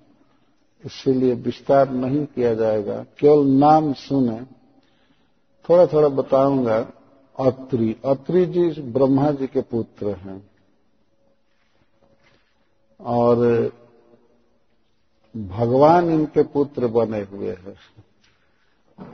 भगवान शिव ब्रह्मा जी और भगवान विष्णु से इनको तीन पुत्र प्राप्त हुए अनुसुईया के द्वारा। अनुसुईया के गर्भ से। तो ब्रह्मा जी के अंश से सोम हुए और भगवान शिव के अंश से दुर्वासा जी और श्री भगवान के अंश दत्तात्रेय जी। बहुत प्रसिद्ध ऋषि हैं और महाराज परीक्षित का जब सर्प जग हुआ, जन्मेजय का तो उसमें भी ये थे। महाराज पृथ्वी के यज्ञ में थे। इन्होंने ही बताया था कि इंद्र तुम्हारा घोड़ा चुरा रहा है और महाराज युधिष्ठिर के राजस्वीय यज्ञ में भी ये थे। बहुत बड़े बड़े अवसरों पर रहे। वशिष्ठ वशिष्ठ जी भी ब्रह्मा जी के पुत्र। ऐसे बाद में इनका जन्म उर्वशी के गर्भ से हुआ मित्रा वरुण के द्वारा, लेकिन मूलतः ब्रह्मा जी के पुत्र हैं। और बड़े बड़े राजाओं के पुरोहित रहे, रघुवंश के, भगवान श्री राम के वंश परंपरा में यही पुरोहित रहे कई राजाओं के समय में। इनके साथ विश्वामित्र जी का बहुत युद्ध हुआ था। इनके सौ पुत्रों को विश्वामित्र जी ने मार दिया था। ये बहुत क्षमाशील ब्राह्मण थे। ब्राह्मणों में जब नाम आता है तो सबसे फ़र्स्ट नंबर वशिष्ठ जी का आता है। ब्राह्मण के गुणों से विभूषित। अपने शत्रु की भी प्रशंसा करते थे। इनकी हत्या करने के लिए गए थे विश्वामित्र जी एक दिन, रात्रि के समय। पूर्णिमा की रात्रि थी। तो इनके कुटिया के पीछे विश्वामित्र जी तलवार लेकर के गए थे इनका वध करने के लिए। इसलिए कि वशिष्ठ जी हमको ब्राह्मण क्यों नहीं कहते? सारे ब्राह्मणों ने कह दिया कि यदि वशिष्ठ जी आपको कह देंगे कि आप ब्राह्मण हैं तो हम ब्राह्मण मान लेंगे आप। वशिष्ठ जी कहते नहीं थे। वशिष्ठ जी से ये कहते थे कि हमको ब्राह्मण कहो तो नहीं, आप ब्राह्मण हैं ही नहीं। तो अंत एक दिन की बात है कि वशिष्ठ जी से द्रोह करके विश्वामित्र जी उनका वध करने के लिए गए रात्रि में। तो चंद्रमा उगे हुए थे, प्रकाश फैला हुआ था। वशिष्ठ जी अपनी पत्नी अरुंधति के साथ रात्रि में बात कर रहे थे और बात विश्वामित्र जी के विषय में हो रही थी। और विश्वामित्र जी उनका वध करने गए थे घर के पीछे। सुन रहे थे विश्वामित्र जी। अरुंधति ने कहा कि कितना चंद्रमा का प्रकाश अच्छा लग रहा है। तब वशिष्ठ जी कहते हैं, चंद्रमा का प्रकाश जैसे उद्भाषित कर रहा है विश्व को, ऐसे विश्वामित्र मुनि की तपस्या सारे संसार के कलमश को दूर कर रही विश्वामित्र जी का तेज बहुत बढ़ा हुआ है, बहुत तप कर रहे हैं। चंद्रमा से तुलना कर रहे थे और विश्वामित्र जी सुने इस बात को। अपनी पत्नी से एकांत में उस व्यक्ति की प्रशंसा की जा रही है जो उनका वध करने गया है। जब विश्वामित्र जी ये शब्द सुने वशिष्ठ जी के मुख से अपनी प्रशंसा तो ये तलवार फेंक दिए और जा करके उनके चरणों में गिर गए। चरण में गिर गए। तो वशिष्ठ जी पहचान लिए तो उसी समय उन्होंने कहा, आइए ब्रह्मर्षि जी, अब आप ब्राह्मण हो गए। अब आप ब्राह्मण हो गए। तो झगड़ा टंटा करके कोई ब्राह्मण थोड़े हो सकता मार काट करने में तेज थे विश्वामित्र जी, और ज़बरदस्ती कहते थे, हमको ब्राह्मण कहो ब्राह्मण कहो। उस दिन वशिष्ठ जी ने कहा कि अब आप ब्राह्मण हो गए। ठीक है। ऐसे रहना चाहिए, ब्राह्मण। तो ऐसे वशिष्ठ जी, महान महिमा में अत्री जी, ये सब कथा सुनने आए गंगा जी के तट कितनी कथा की महिमा होगी। उस समय के लोग कितना महत्व समझते होंगे कथा का। च्यवन च्यवन ऋषि, ये भी बहुत प्रसिद्ध ऋषि है। इनका विवाह महाराज सरजाति की पुत्री सुकन्या से हुआ था। और अश्विनी कुमारों ने जो देवताओं के वैद्य हैं, इनको जवान बनाने के लिए बुढ़ापे में इनकी शादी हुई थी। इनको युवक बनाने के लिए उन लोगों ने एक प्रास बनाया अवले जिसको च्यवन प्रास कहते हैं। तो उसको खा करके जवान हो गए थे। बिल्कुल युवक हो गए थे। च्यवन ऋषि भी अनेक अवसरों पर रहे हैं भक्तों के साथ, जैसे महाराज युधिष्ठिर आदि के साथ। उनका बहुत बड़ा प्रभाव है। इन्होंने सनत कुमार दोनों भाइयों को देवताओं के लाइन में भोजन करना ठीक कर दिया, नहीं तो इंद्र उनको हटा दिए थे। इंद्र कहते थे, वैद्य हैं, डॉक्टर हैं, डॉक्टर का काम नीच कर्म है। इसलिए ये लोग देवताओं के लाइन में भोजन नहीं करें। लेकिन श्यवन ऋषि ने अपने तपोबल से उनको देवताओं के लाइन में स्थान दिया। और इसी से कृतज्ञ हो करके दोनों अश्विनी कुमारों ने इनके लिए ये दवा बनाया था। तो बिल्कुल युवक हो गए। इतना युवक हो गए थे कि सुकन्या के पिताजी सरजाती महाराज एक बार वन में आए देखने के लिए कि मेरी बेटी कैसे अपने पति की सेवा करती है। तो उन्होंने देखा कि मेरी बेटी एक युवक के साथ बैठी हुई। वो तो च्यवन ऋषि थे, लेकिन पहचान नहीं पाए। विवाह करके गए थे तो वो तो बिल्कुल वृद्ध थे च्यवन ऋषि। और जब आए, देखे तो एक युवक के साथ बैठी हुई है मेरी बेटी। तो बहुत चिंता में पड़ गए महाराज सरजाती। वो आकर के जब प्रणाम की तो वे आशीर्वाद भी नहीं दिए। मुँह फेर लिए और कहते हैं, अरे निर्लज अरे निर्लज, तुम इतने बड़े वंश में उत्पन्न होकर के भी और इस प्रकार का अधर्म क्यों किया? लोक वंदनीय मुनि का तुमने त्याग कर दिया, उनको बुरा समझ करके, कुरूप समझ करके। और रास्ता चलने वाले इस नवजुवक के साथ तुम हो गई चीज़। तुम अपने पिता के कुल को और अपने पति के कुल को दोनों को नरक में डुबा दोगी। तुम्हारी मति ऐसे कैसे हो गई? वो तो बोलते जा रहे थे, बोलते जा रहे थे, सुन नहीं रहे थे। तुम्हारी ऐसी अधर्म मति कैसे प्रविष्ट हो गई? हाय हाय। कैसे अपने पति को छोड़ करके इस नवजुवक के साथ रह रही हो? तो वो हंस रहे थे, सुकन्या। उसने कहा कि पिताजी, आपके जमाता हैं, आपके दमाद हैं, यही हैं। तब उसने कैसे कैसे? तब सुकन्या ने कहा कि ऐसे अश्विनी कुमारों ने इनको युवक बनाया है। तब महाराज सरजाती अपनी कन्या का आलिंगन किए, बहुत प्रेम से। वो बेटी तुमने बहुत अच्छा किया।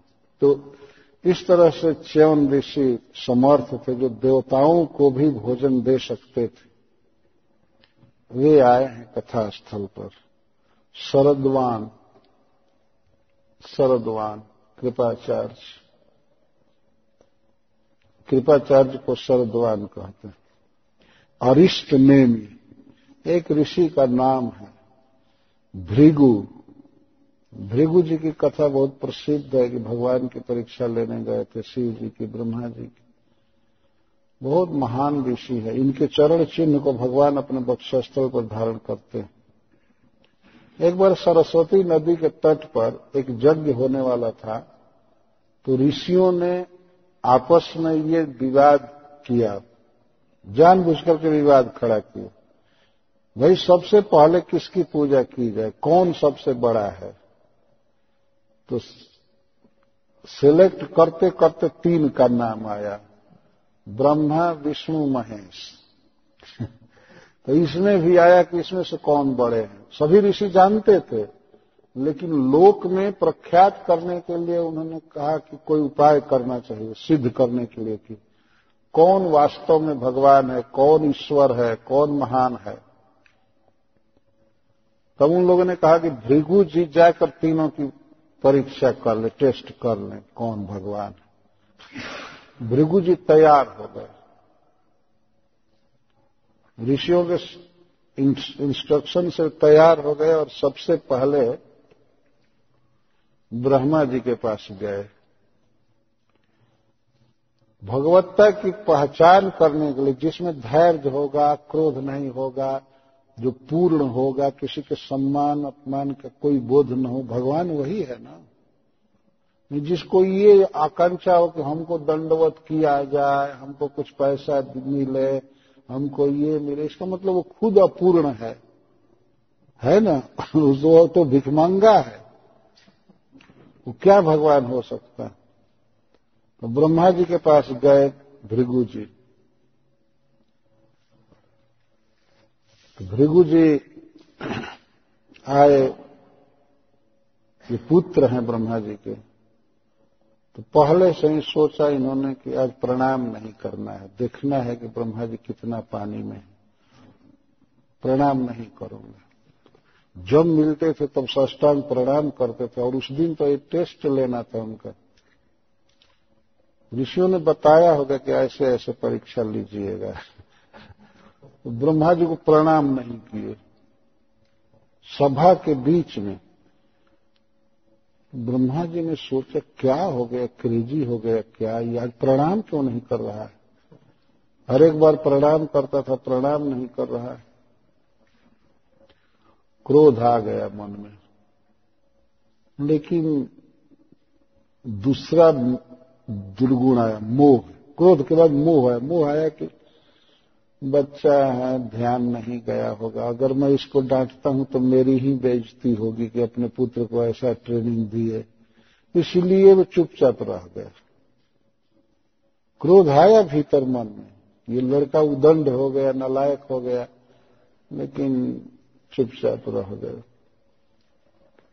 भृगु जी समझ गए। जब ब्रह्मा जी पूछे नहीं कि क्या समाचार है, हाउ आर यू, कुछ नहीं किए।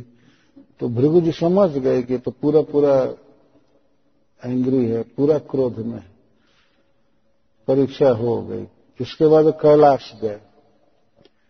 कैलाश में भगवान शिव बैठे हुए थे सभा में, अपने भाई को आते हुए देख करके शिव जी खड़े हो गए। ब्रह्मा जी के आँख से शिव जी का जन्म हुआ है। और भृगु जी भी ब्रह्मा जी के देह से ही जन्म लिए। तो भाई लगेंगे। तो शिव जी ने देखा कि हमारे भाई भृगु जी हमारे घर आ रहे हैं तो वे उठ गए। कहे पार्वती जी से भी कि आ रहे, चलो अगवानी करने के लिए। लोग आए। शिव जी खड़े होकर के आए आलिंगन करने के लिए। तो भृगु जी अब एग्जामिनेशन का पेपर और कड़ा कर दिए। वे कहते हैं, चलो मलेच्छ कहीं के, कभी स्नान करते हो? छूने आ रहे हो? तुम्हें शर्म नहीं लग रही है। मैं कितना पवित्र, ब्राह्मण, और तुम ऐसे स्मशान की राख लगाते हो, हड्डी लगाते हो, कभी जीवन में स्नान किए हो? जटा बढ़ा लिया ऐसे तुमको। हमको छूने में शर्म लगनी चाहिए ना। चलो हटो। जब से दक्ष ने साप दिया है, तब से तो तुम पिशाच हो गए। अब तो शिव जी को इतना क्रोध हुआ, इतना क्रोध हुआ कि वे तुरंत त्रिशूल उठा लिए। और बिल्कुल गला काटने के लिए। भृगु जी का। वो पार्वती जी चरण में गिर गई कहने लगे, कुछ भी ऐसा मत कीजिए, ऐसा मत कीजिए, बात री बात। अभी मर्डर मत कीजिए, इतना और पार्वती जी के चरण में पकड़ लेने के कारण फिर वो छोड़ दिए। नहीं तो अब कुछ ही समय के बाद न्यूज़ फैला होता कि भृगु जी कैलाश में गए। वहाँ शिव जी के हाथ से ही मारे गए। तो भृगु जी अब यहाँ भी परीक्षा ले लिए और चले वैकुंठ। ये देखिए भगवत्ता की परीक्षा हो रही। और जब भगवान के पास पहुँचे तो और भी कड़ी परीक्षा ले रहे भगवान से सज्जा पर लेटे हुए थे और माता लक्ष्मी जी पैर दबा रही थी भगवान के। जा करके भगवान के वक्षस्थल में लात मार करके भृगु जी कहते हैं, आलसी कहीं के। हमेशा सोए ही रहते हो। अरे बाप रे बाप। हमेशा सोए ही रहते हो। तब तक तो भगवान तुरंत हड़बड़ा करके उठे, वो तो सर्वज्ञ जानते थे। उठे, भृगु जी को पलंग पर बैठाए, से सज्जा पर और नीचे बैठ करके उनके चरण को सहलाने लगे और कहने लगे कि, हे मुनिराज आपके आगमन का मुझे पता नहीं था, नहीं तो मैं उठकर स्वागत किया होता। आपके चरणों में चोट लग गई होगी। मेरा छाती बहुत कठोर है। मेरा वक्षस्थल बहुत कठोर है। आपके चरणों में चोट लग गई होगी और भगवान चरण सहलाने लगे। तो भृगु जी के चरण सहला रहते हैं। भृगु जी की आँखों में आँसू मर आए तो इसको भगवान कहते और उसी समय से भगवान उनके पैर के निशान को अपनी छाती पर रखते हैं। भृगु पद चिन्ह। इतना प्रेम करते हैं भगवान। तो ऐसा महिमा में ऋषि श्रीमद भागवत की कथा में आए हुए। कितना महात्मा है भागवत का। इन ऋषियों के इन श्रोताओं से समझना चाहिए। आजकल के लोग समझते हैं कि कोई बहुत महत्वपूर्ण बात नहीं है, कोई बात नहीं, आए नहीं आए नहीं। क्या ये ऋषि लोग सब बेकाम फालतू थे? क्या किया गए थे? और लोग तो कहते हमको फुर्सत नहीं है, ये नहीं, हमारा ये इंगेजमेंट है, वो है, ये है, वो ये सब फालतू रोड पर बैठे हुए ऋषि थे। उनका कोई काम नहीं था। आजकल के मनुष्यों से सौ गुना एंगेज थे, भगवान की भक्ति में ही रहते थे, कथा कीर्तन में ही रहते थे। फिर भी इनकी लालसा है, कथा सुनने की, आए। अंगिरा। अंगिरा जी का भी नाम श्रीमद भागवतम में बारंबार आया हुआ है। पराशरो। ये वशिष्ठ जी के पिता नहीं, वशिष्ठ जी के पुत्र पराशर, भगवान वेदव्यास देव के पिता पराशर, गाधी सुत राम। और गाधी तने श्री परशुराम जी आए हैं कथा। ये सब विश्व के सब सिलेक्टेड ऋषि मुनि पहुँचे हैं। राम और भगवान श्री राम परशुराम जी। ये सब लोग अपने अपने शिष्यों के साथ आए। और ये शीश लेकर चलते थे तो कोई दो चार शीश लेकर नहीं चलते थे। दस दस हज़ार पाँच पाँच हज़ार शीश लेकर चलते थे। और सब जितेंद्रिय थे, भूख प्यास की बाधा नहीं होती थी। ऐसा नहीं था कि अभी होटल, मोटल बुक करना पड़े, ये करना पड़े। वो सब रह लेते थे जैसे तैसे।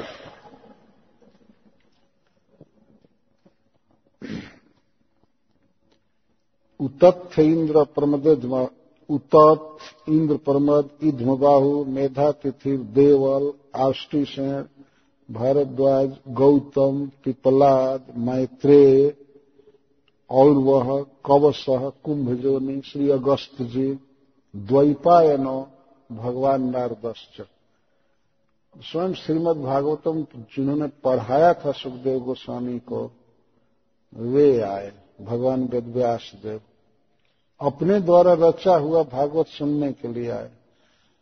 और इनको इंस्ट्रक्ट किया था नारद जी ने वेदव्यास देव को। तो वेदव्यास देव के गुरु नारद जी भी आए। कथा सुनने के लिए सब आए। अन्य च देवर्षि ब्रह्मर्षि वर्जा राजर्षि वर्जा अरुणादयश्च। नानार्षेय प्रवरान् समेतान् अभ्यर्थ राजा शिरसा वंदे अन्य भी देवताओं में श्रेष्ठ, ब्राह्मणों में श्रेष्ठ, राजर्षियों में श्रेष्ठ, जैसे अरुण आदि राजर्षि, ये सब आए। और अनेक ऋषि लोग ऋषियों की अनेक जो परंपराएँ हैं, शिष्य प्रशिष्य, सब वहाँ जुटे। और उन सबको आया हुआ देख करके महाराज परीक्षित ने साष्टांग प्रणाम किया सबको। राजा शीर्षा बबंदे शीर्षा का अपने सिर को भूमि पर रख करके साष्टांग प्रणाम किए। और जब सारे ऋषि मुनि सुखपूर्वक बैठ गए, तब अपने मन के भाव को, संकल्प को महाराज परीक्षित ने प्रकट किया सबके सामने। सुखोपविष्टे स्वथते सुभूय, कृत प्रणाम स्वच्छकीर्षितम जत विज्ञापयामास विविक्तचेता उपस्थितोग्रे विगृहित पाणि। सुख उपविष्टेशु जब सभी ऋषि सुख से बैठ गए, आराम से बैठ गए तो महाराज परीक्षित ने पुनः प्रणाम किया। पहले प्रणाम का वर्णन है, भूय कृत प्रणाम, फिर से प्रणाम किए। पहले तो आने पर स्वागत के लिए प्रणाम किए, अब प्रश्न करने के लिए प्रणाम कर रहे हैं। किसी श्रेष्ठ व्यक्ति से जब कोई प्रश्न पूछना हो तो प्रणाम करके प्रश्न पूछना चाहिए। न कि अंगुली दिखावे त्रिशूल की तरह। मेरा एक क्वेश्चन है, मेरा एक क्वेश्चन ये परंपरा नहीं है आई हैव वन क्वेश्चन ये तो वो भी तर्जनी से, ये तर्जन करने वाली अंगुली है। जिसको डांटा जाता है तो इस अंगुली का प्रयोग किया जाता है। महाराज परीक्षित प्रश्न करना चाहते हैं तो भूय कृत प्रणाम, फिर से प्रणाम किए। प्रणाम करके ही प्रश्न करना चाहिए। भगवान ने गीता में विधि बताया, तद विधि प्रणिपाते न परिप्रश्न न सेवया। प्रणिपात पहला प्र का अर्थ प्रकर्षण ण का अर्थ निकराम ऋ का अर्थ निकराम और पात का अर्थ गिरना। पूरा पूरा समर्पण करना, दंडवत करना, ऐसे प्रश्न किया जाता है। प्रणिपात कहते प्रणि और पात। पात का अर्थ गिरना और प्र का अर्थ प्रकर्षण ऋ का अर्थ नितराम ऐसे मन में भार मानकर प्रणाम नहीं करने चाहिए। क्या करे? अब इसको प्रणाम करना पड़ रहा है। नहीं, हृदय से इसको इसको प्रकर्षण कहते हृदय से समर्पण करना चाहिए। और इस तरह से सेवा करके प्रश्न पूछना चाहिए परिप्रश्न न तुम्हारे परीक्षित इस तरह प्रणाम कर रहे हैं, विविक्त चेता उनका मन परम पवित्र था, भगवान कृष्ण उनके मन में छाए हुए थे। तो स्वच्छ कीर्षितम जब जो चाहते थे करना, उसके विषय में विज्ञापयामास, विज्ञापन किए, बताए कि मैं ये करना चाहता हूँ। मेरी ये इच्छा है, हे ऋषियों मैं भगवान के धाम जाना चाहता हूँ। मैं इसके लिए ये सोचा हूँ, करने को ये सोचा हूँ, ये सब पूछना चाहते हैं।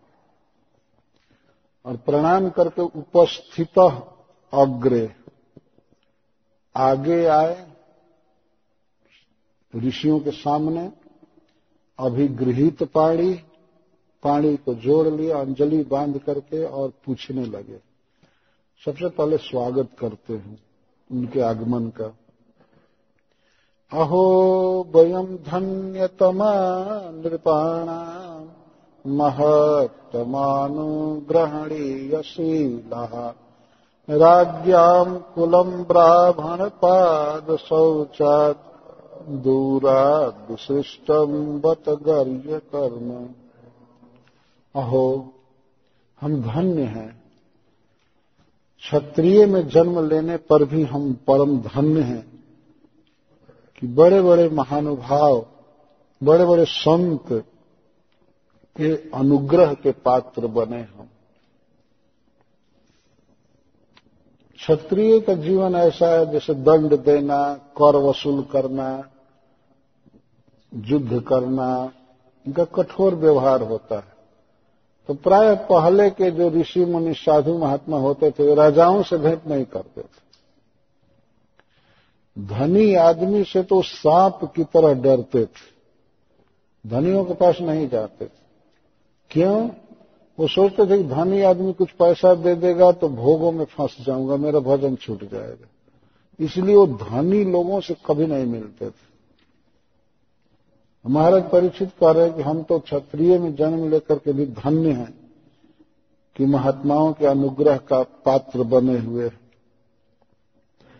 अन्यथा राजाओं का जो कुल है, क्षत्रियों का जो कुल है, उसको तो साधु लोग वैसे दूर फेंकते हैं, जैसे किसी ब्राह्मण के चरण जल को दूर से फेंका जाता है। दूरद विशिष्ट। कहा गया, ये चरण धोवन, यह भी एक मल मूत्र की ही तरह है, इसको फेंक ही देना चाहिए। यह भी ये, ये शास्त्र बता रहा है कि चरण धो करके पानी फेंक देना चाहिए दूरा विशिष्ट दूर फेंकना चाहिए। जैसे मूत्र त्यागने आदमी दूर जाता है मल का त्याग दूर करता है। तो इस तरह से राजा परीक्षित कह रहे हैं कि हम लोग तो क्षत्रियों का खानदान वंश तो वैसे ब्राह्मणों द्वारा या साधुओं द्वारा उपेक्षित होता है जैसे चरण धोवन को दूर फेंकते हैं। अच्छा ब्राह्मण पद सौरा शौचा दूरा विशिष्टम। ब्राह्मण के चरण धोवन से हम लोग बहुत दूर फेंक दिए जाते हैं। अर्थात ब्राह्मण हम लोगों से चरण नहीं धुआ धुलाते एक अर्थ ये हुए लेकिन श्रीधर स्वामी जी एक श्लोक कोट करते हैं कि चरण धोवन को मल मूत्र को दूर फेंकना चाहिए। तो इस तरह से हम लोग दूर फेंके गए। ऐसे आप लोग हमारे पास आए हुए हैं, कृपा किए हैं।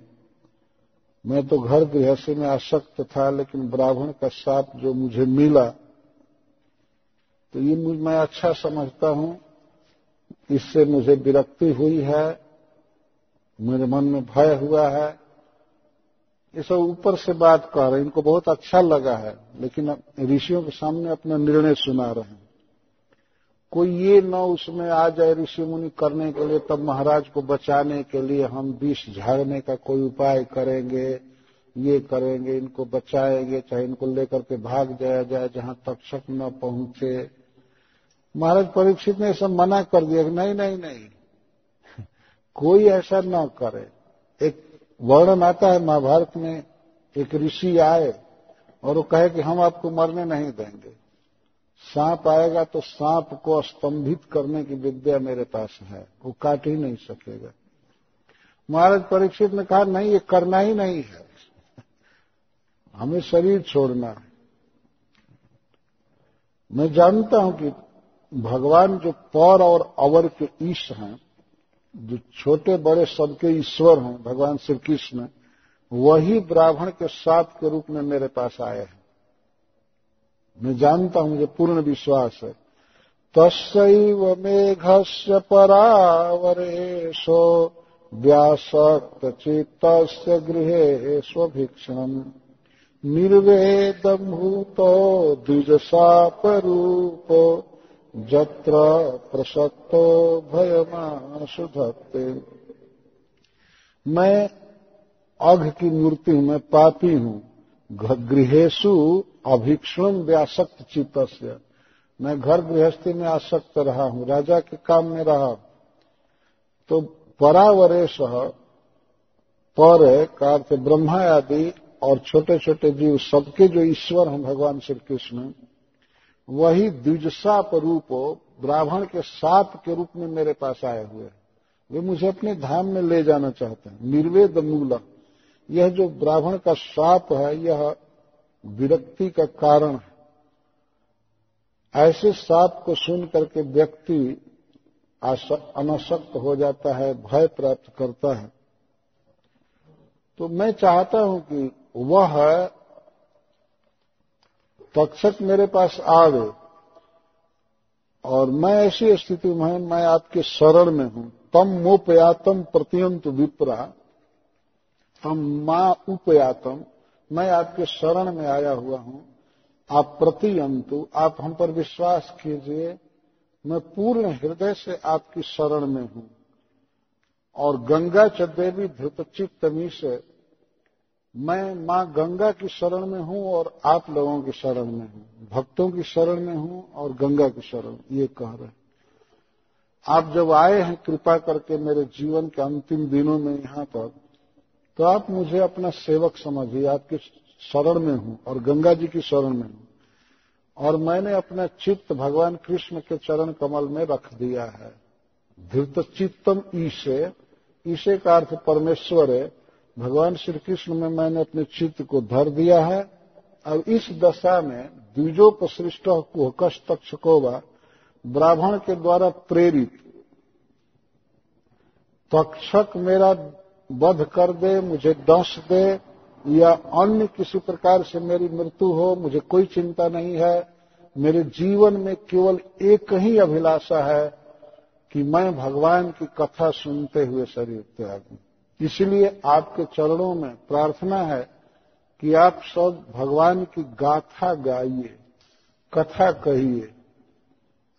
ऋषि लोग आपस में कुछ कानाफूसी कर रहे थे कि क्या किया जाए, महाराज को क्या करना चाहिए, क्या करना चाहिए। इसी पर महाराज ने कहा कि कोई कुछ भी विचार न करे, आप लोग भगवान विष्णु की, कृष्ण की गाथा गाइए। इसके बाद कैलाश गए कैलाश में भगवान शिव बैठे हुए थे सभा में, अपने भाई को आते हुए देख करके शिव जी खड़े हो गए। ब्रह्मा जी के आँख से शिव जी का जन्म हुआ है। और भृगु जी भी ब्रह्मा जी के देह से ही जन्म लिए। तो भाई लगेंगे। तो शिव जी ने देखा कि हमारे भाई भृगु जी हमारे घर आ रहे हैं तो वे उठ गए। कहे पार्वती जी से भी कि आ रहे चलो अगवानी करने के लिए। लोग आए, शिव जी खड़े होकर के आए आलिंगन करने के लिए। तो भृगु जी अब एग्जामिनेशन का पेपर और कड़ा कर दिए। वे कहते हैं, चलो मलेच्छ कहीं के, कभी स्नान करते हो? छूने आ रहे हो? मैं शर्म नहीं लग रही है। मैं कितना पवित्र, ब्राह्मण और तुम ऐसे स्मशान की राख लगाते हो, हड्डी लगाते हो, कभी जीवन में स्नान किए हो? जटा बढ़ा लिया ऐसे तुमको। हमको छूने में शर्म लगनी चाहिए ना। चलो हटो। जब से दक्ष ने साप दिया है, तब से तो तुम पिसाच हो गए। अब तो शिव जी को इतना क्रोध हुआ, इतना क्रोध हुआ कि वे तुरंत त्रिशूल उठा लिए। और बिल्कुल गला काटने के लिए। भृगु जी का। तो पार्वती जी चरण में गिर गई कहने लगे, कुछ भी ऐसा मत कीजिए, ऐसा मत कीजिए, बात री बात। अभी मर्डर मत कीजिए, इतना और पार्वती जी के चरण में पकड़ लेने के कारण फिर वो छोड़ दिए। नहीं तो अब कुछ ही समय के बाद न्यूज़ फैला होता कि भृगु जी कैलाश में गए। वहाँ शिव जी के हाथ से ही मारे गए। तो भृगु जी अब यहाँ भी परीक्षा ले लिए और चले वैकुंठ। ये देखिए भगवत्ता की परीक्षा हो रही। और जब भगवान के पास पहुँचे तो और भी कड़ी परीक्षा ले रहे। भगवान से सज्जा पर लेटे हुए थे और माता लक्ष्मी जी पैर दबा रही थी भगवान और जा करके भगवान के वक्षस्थल में लात मार करके भृगु जी कहते हैं, आलसी कहीं के, हमेशा सोए ही रहते हो। हम बाप रही बाप। हमेशा सोए ही रहते हो।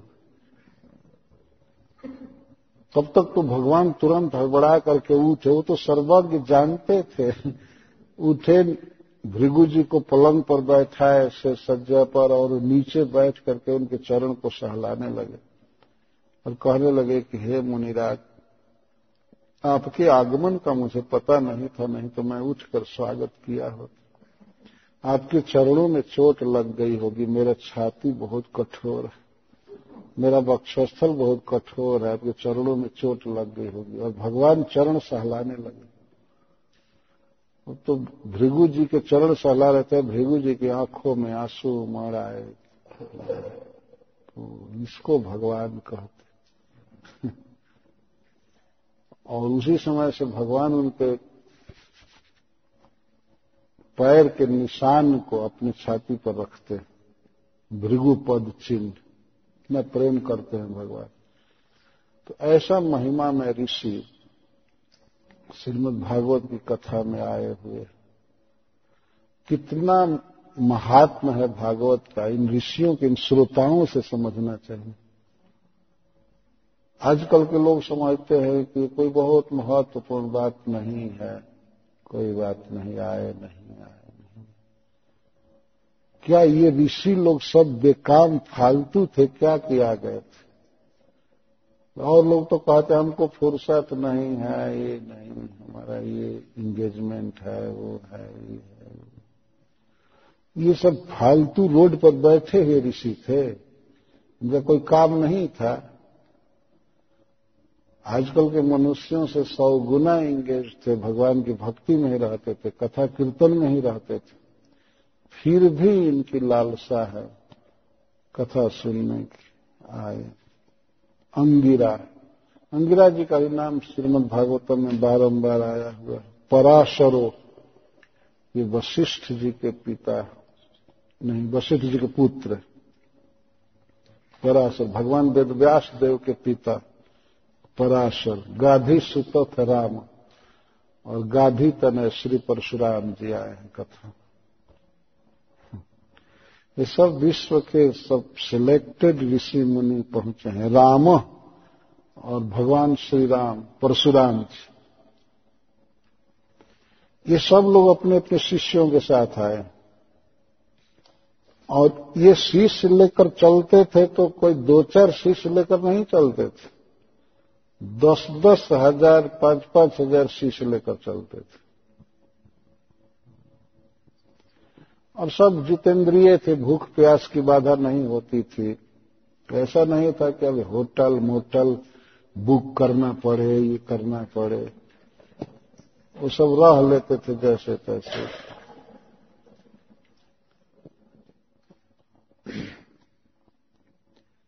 उतत्थ इंद्र प्रमद उतत् इंद्र प्रमद, इध्मबाहु, मेधा तिथिर, देवल आष्टिसेन भारद्वाज गौतम पिपलाद मैत्रेय और वह कवश कुंभजोनी श्री अगस्त जी द्वैपायन भगवान नारदश्च स्वयं श्रीमद भागवतम जिन्होंने पढ़ाया था सुखदेव गोस्वामी को, वे आए, भगवान वेदव्यास देव।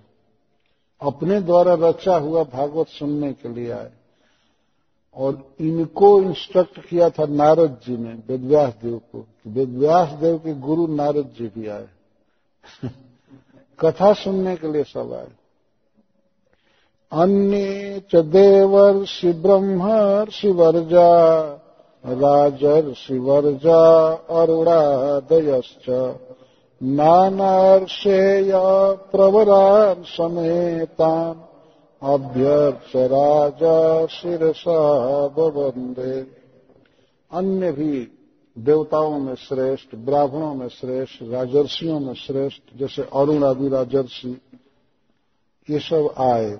और अनेक ऋषि लोग और ऋषियों की अनेक जो परंपराएँ हैं, शिष्य, प्रशिष्य, सब वहाँ जुटे और उन सबको आया हुआ देख करके महाराज परीक्षित ने साष्टांग प्रणाम किया सबको।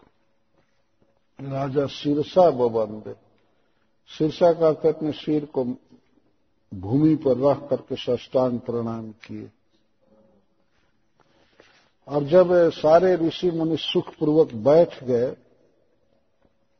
तब अपने मन के भाव को, संकल्प को महाराज परीक्षित ने प्रकट किया सबके सामने।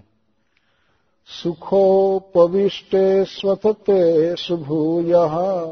कृत प्रणाम स्वच्छकीर्षितम जत विज्ञापयामास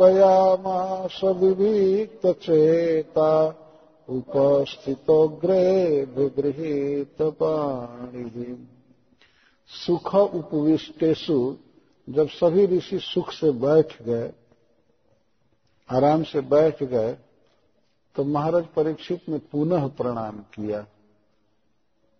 पहले प्रणाम का वर्णन है, भूय कृत प्रणाम, फिर से प्रणाम किए। पहले तो आने पर स्वागत के लिए प्रणाम किए, अब प्रश्न करने के लिए प्रणाम कर रहे हैं।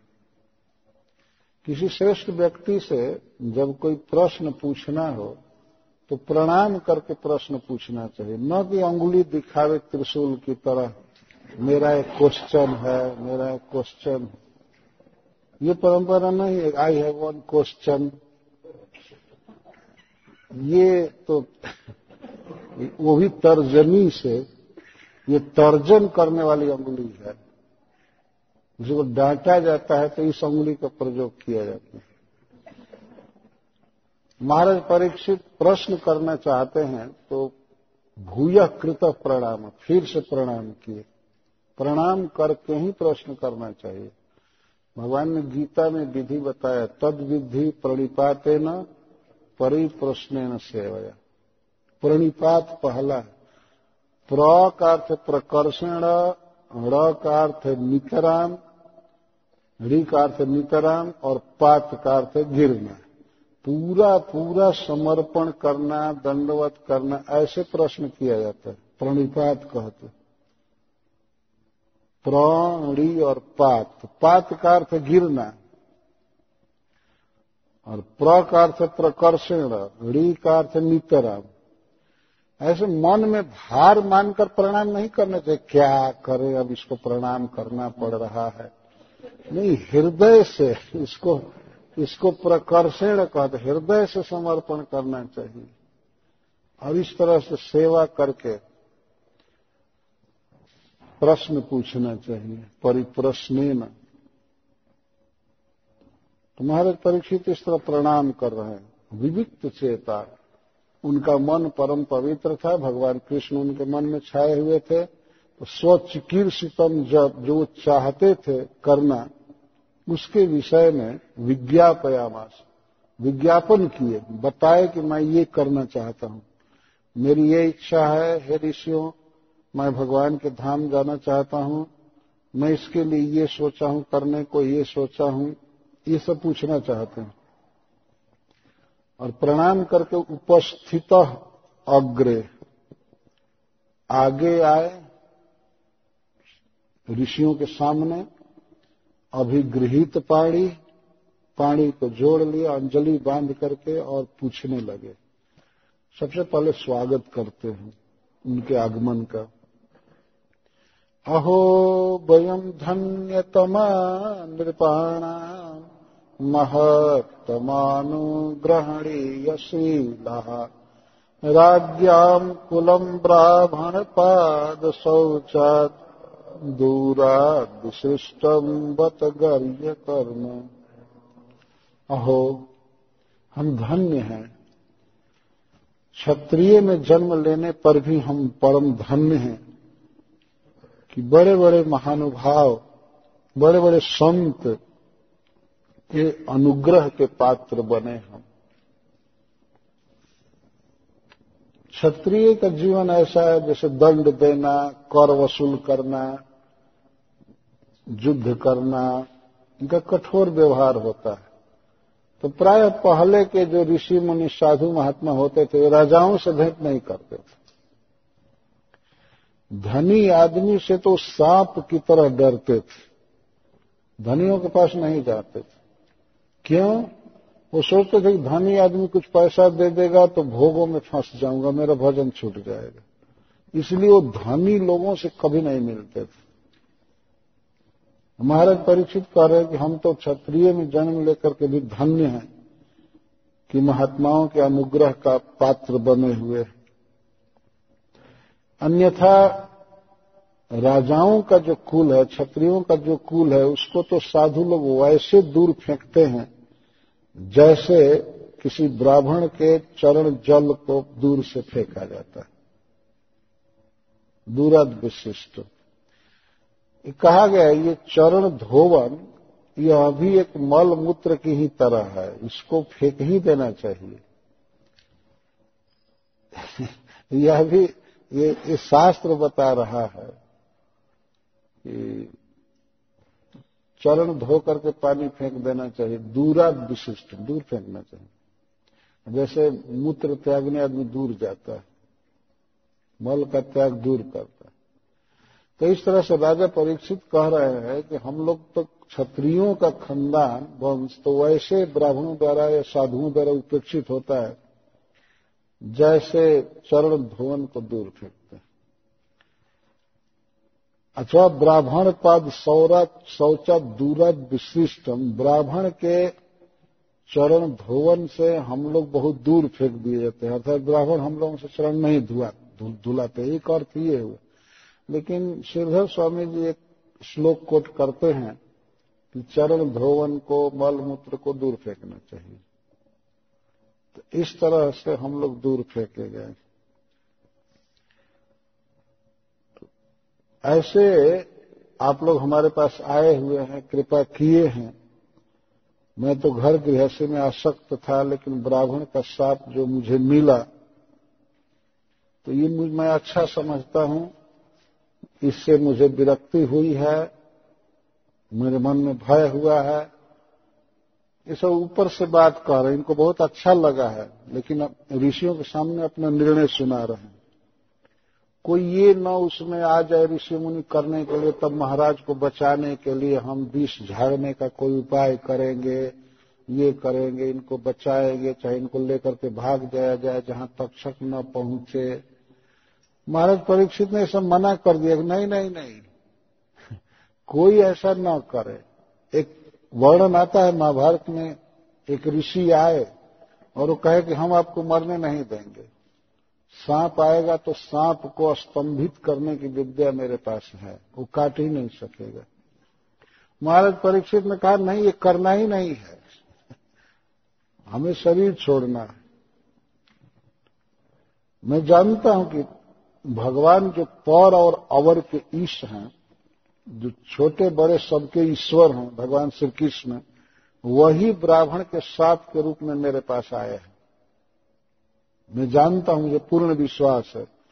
तस्व मेघस्य परावरेशो व्यासक्त चित्त गृहे स्वभिक्षण निर्वेदम भूतो द्विजसापरूपो जत्र प्रसक्तो भयमाशु धत्ते मैं अघ की मूर्ति हूँ, मैं पापी हूँ। गृहेशु अभिक्षण व्यासक्त चित्त मैं घर गृहस्थी में आसक्त रहा हूँ, राजा के काम में रहा। तो परावरेश, पर का अर्थ ब्रह्मा आदि और छोटे छोटे जीव सबके जो ईश्वर हैं भगवान श्री कृष्ण वही द्विजसाप रूप ब्राह्मण के साप के रूप में मेरे पास आए हुए वे मुझे अपने धाम में ले जाना चाहते हैं। निर्वेद मूल, यह जो ब्राह्मण का साप है, यह विरक्ति का कारण है। ऐसे साप को सुन करके व्यक्ति अनासक्त हो जाता है, भय प्राप्त करता है। तो मैं चाहता हूँ कि वह तक्षक मेरे पास आवे और मैं ऐसी स्थिति में मैं आपके शरण में हूँ। तम मोपयातम प्रत्यंत विप्रा, तम माँ उपयातम। मैं आपके शरण में आया हुआ हूँ। आप प्रतियंतु, आप हम पर विश्वास कीजिए। मैं पूर्ण हृदय से आपकी शरण में हूँ।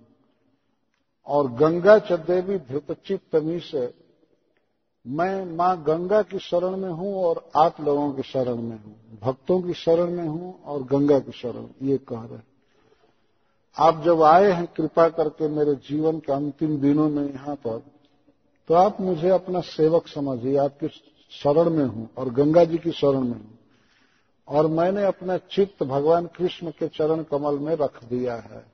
धृत चित्तम ईसे ईसे का अर्थ परमेश्वर है भगवान श्री कृष्ण में मैंने अपने चित्त को धर दिया है। अब इस दशा में द्विजोपसृष्ट कुहकस तक्षकोवा ब्राह्मण के द्वारा प्रेरित,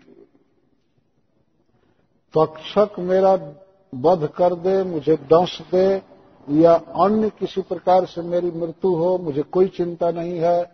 मेरे जीवन में केवल एक ही अभिलाषा है कि मैं भगवान की कथा सुनते हुए शरीर त्याग इसलिए आपके चरणों में प्रार्थना है कि आप सब भगवान की गाथा गाइए, कथा कहिए। ऋषि लोग आपस में कुछ कानाफूसी कर रहे थे कि क्या किया जाए, महाराज को क्या करना चाहिए, क्या करना चाहिए। इसी पर महाराज ने कहा कि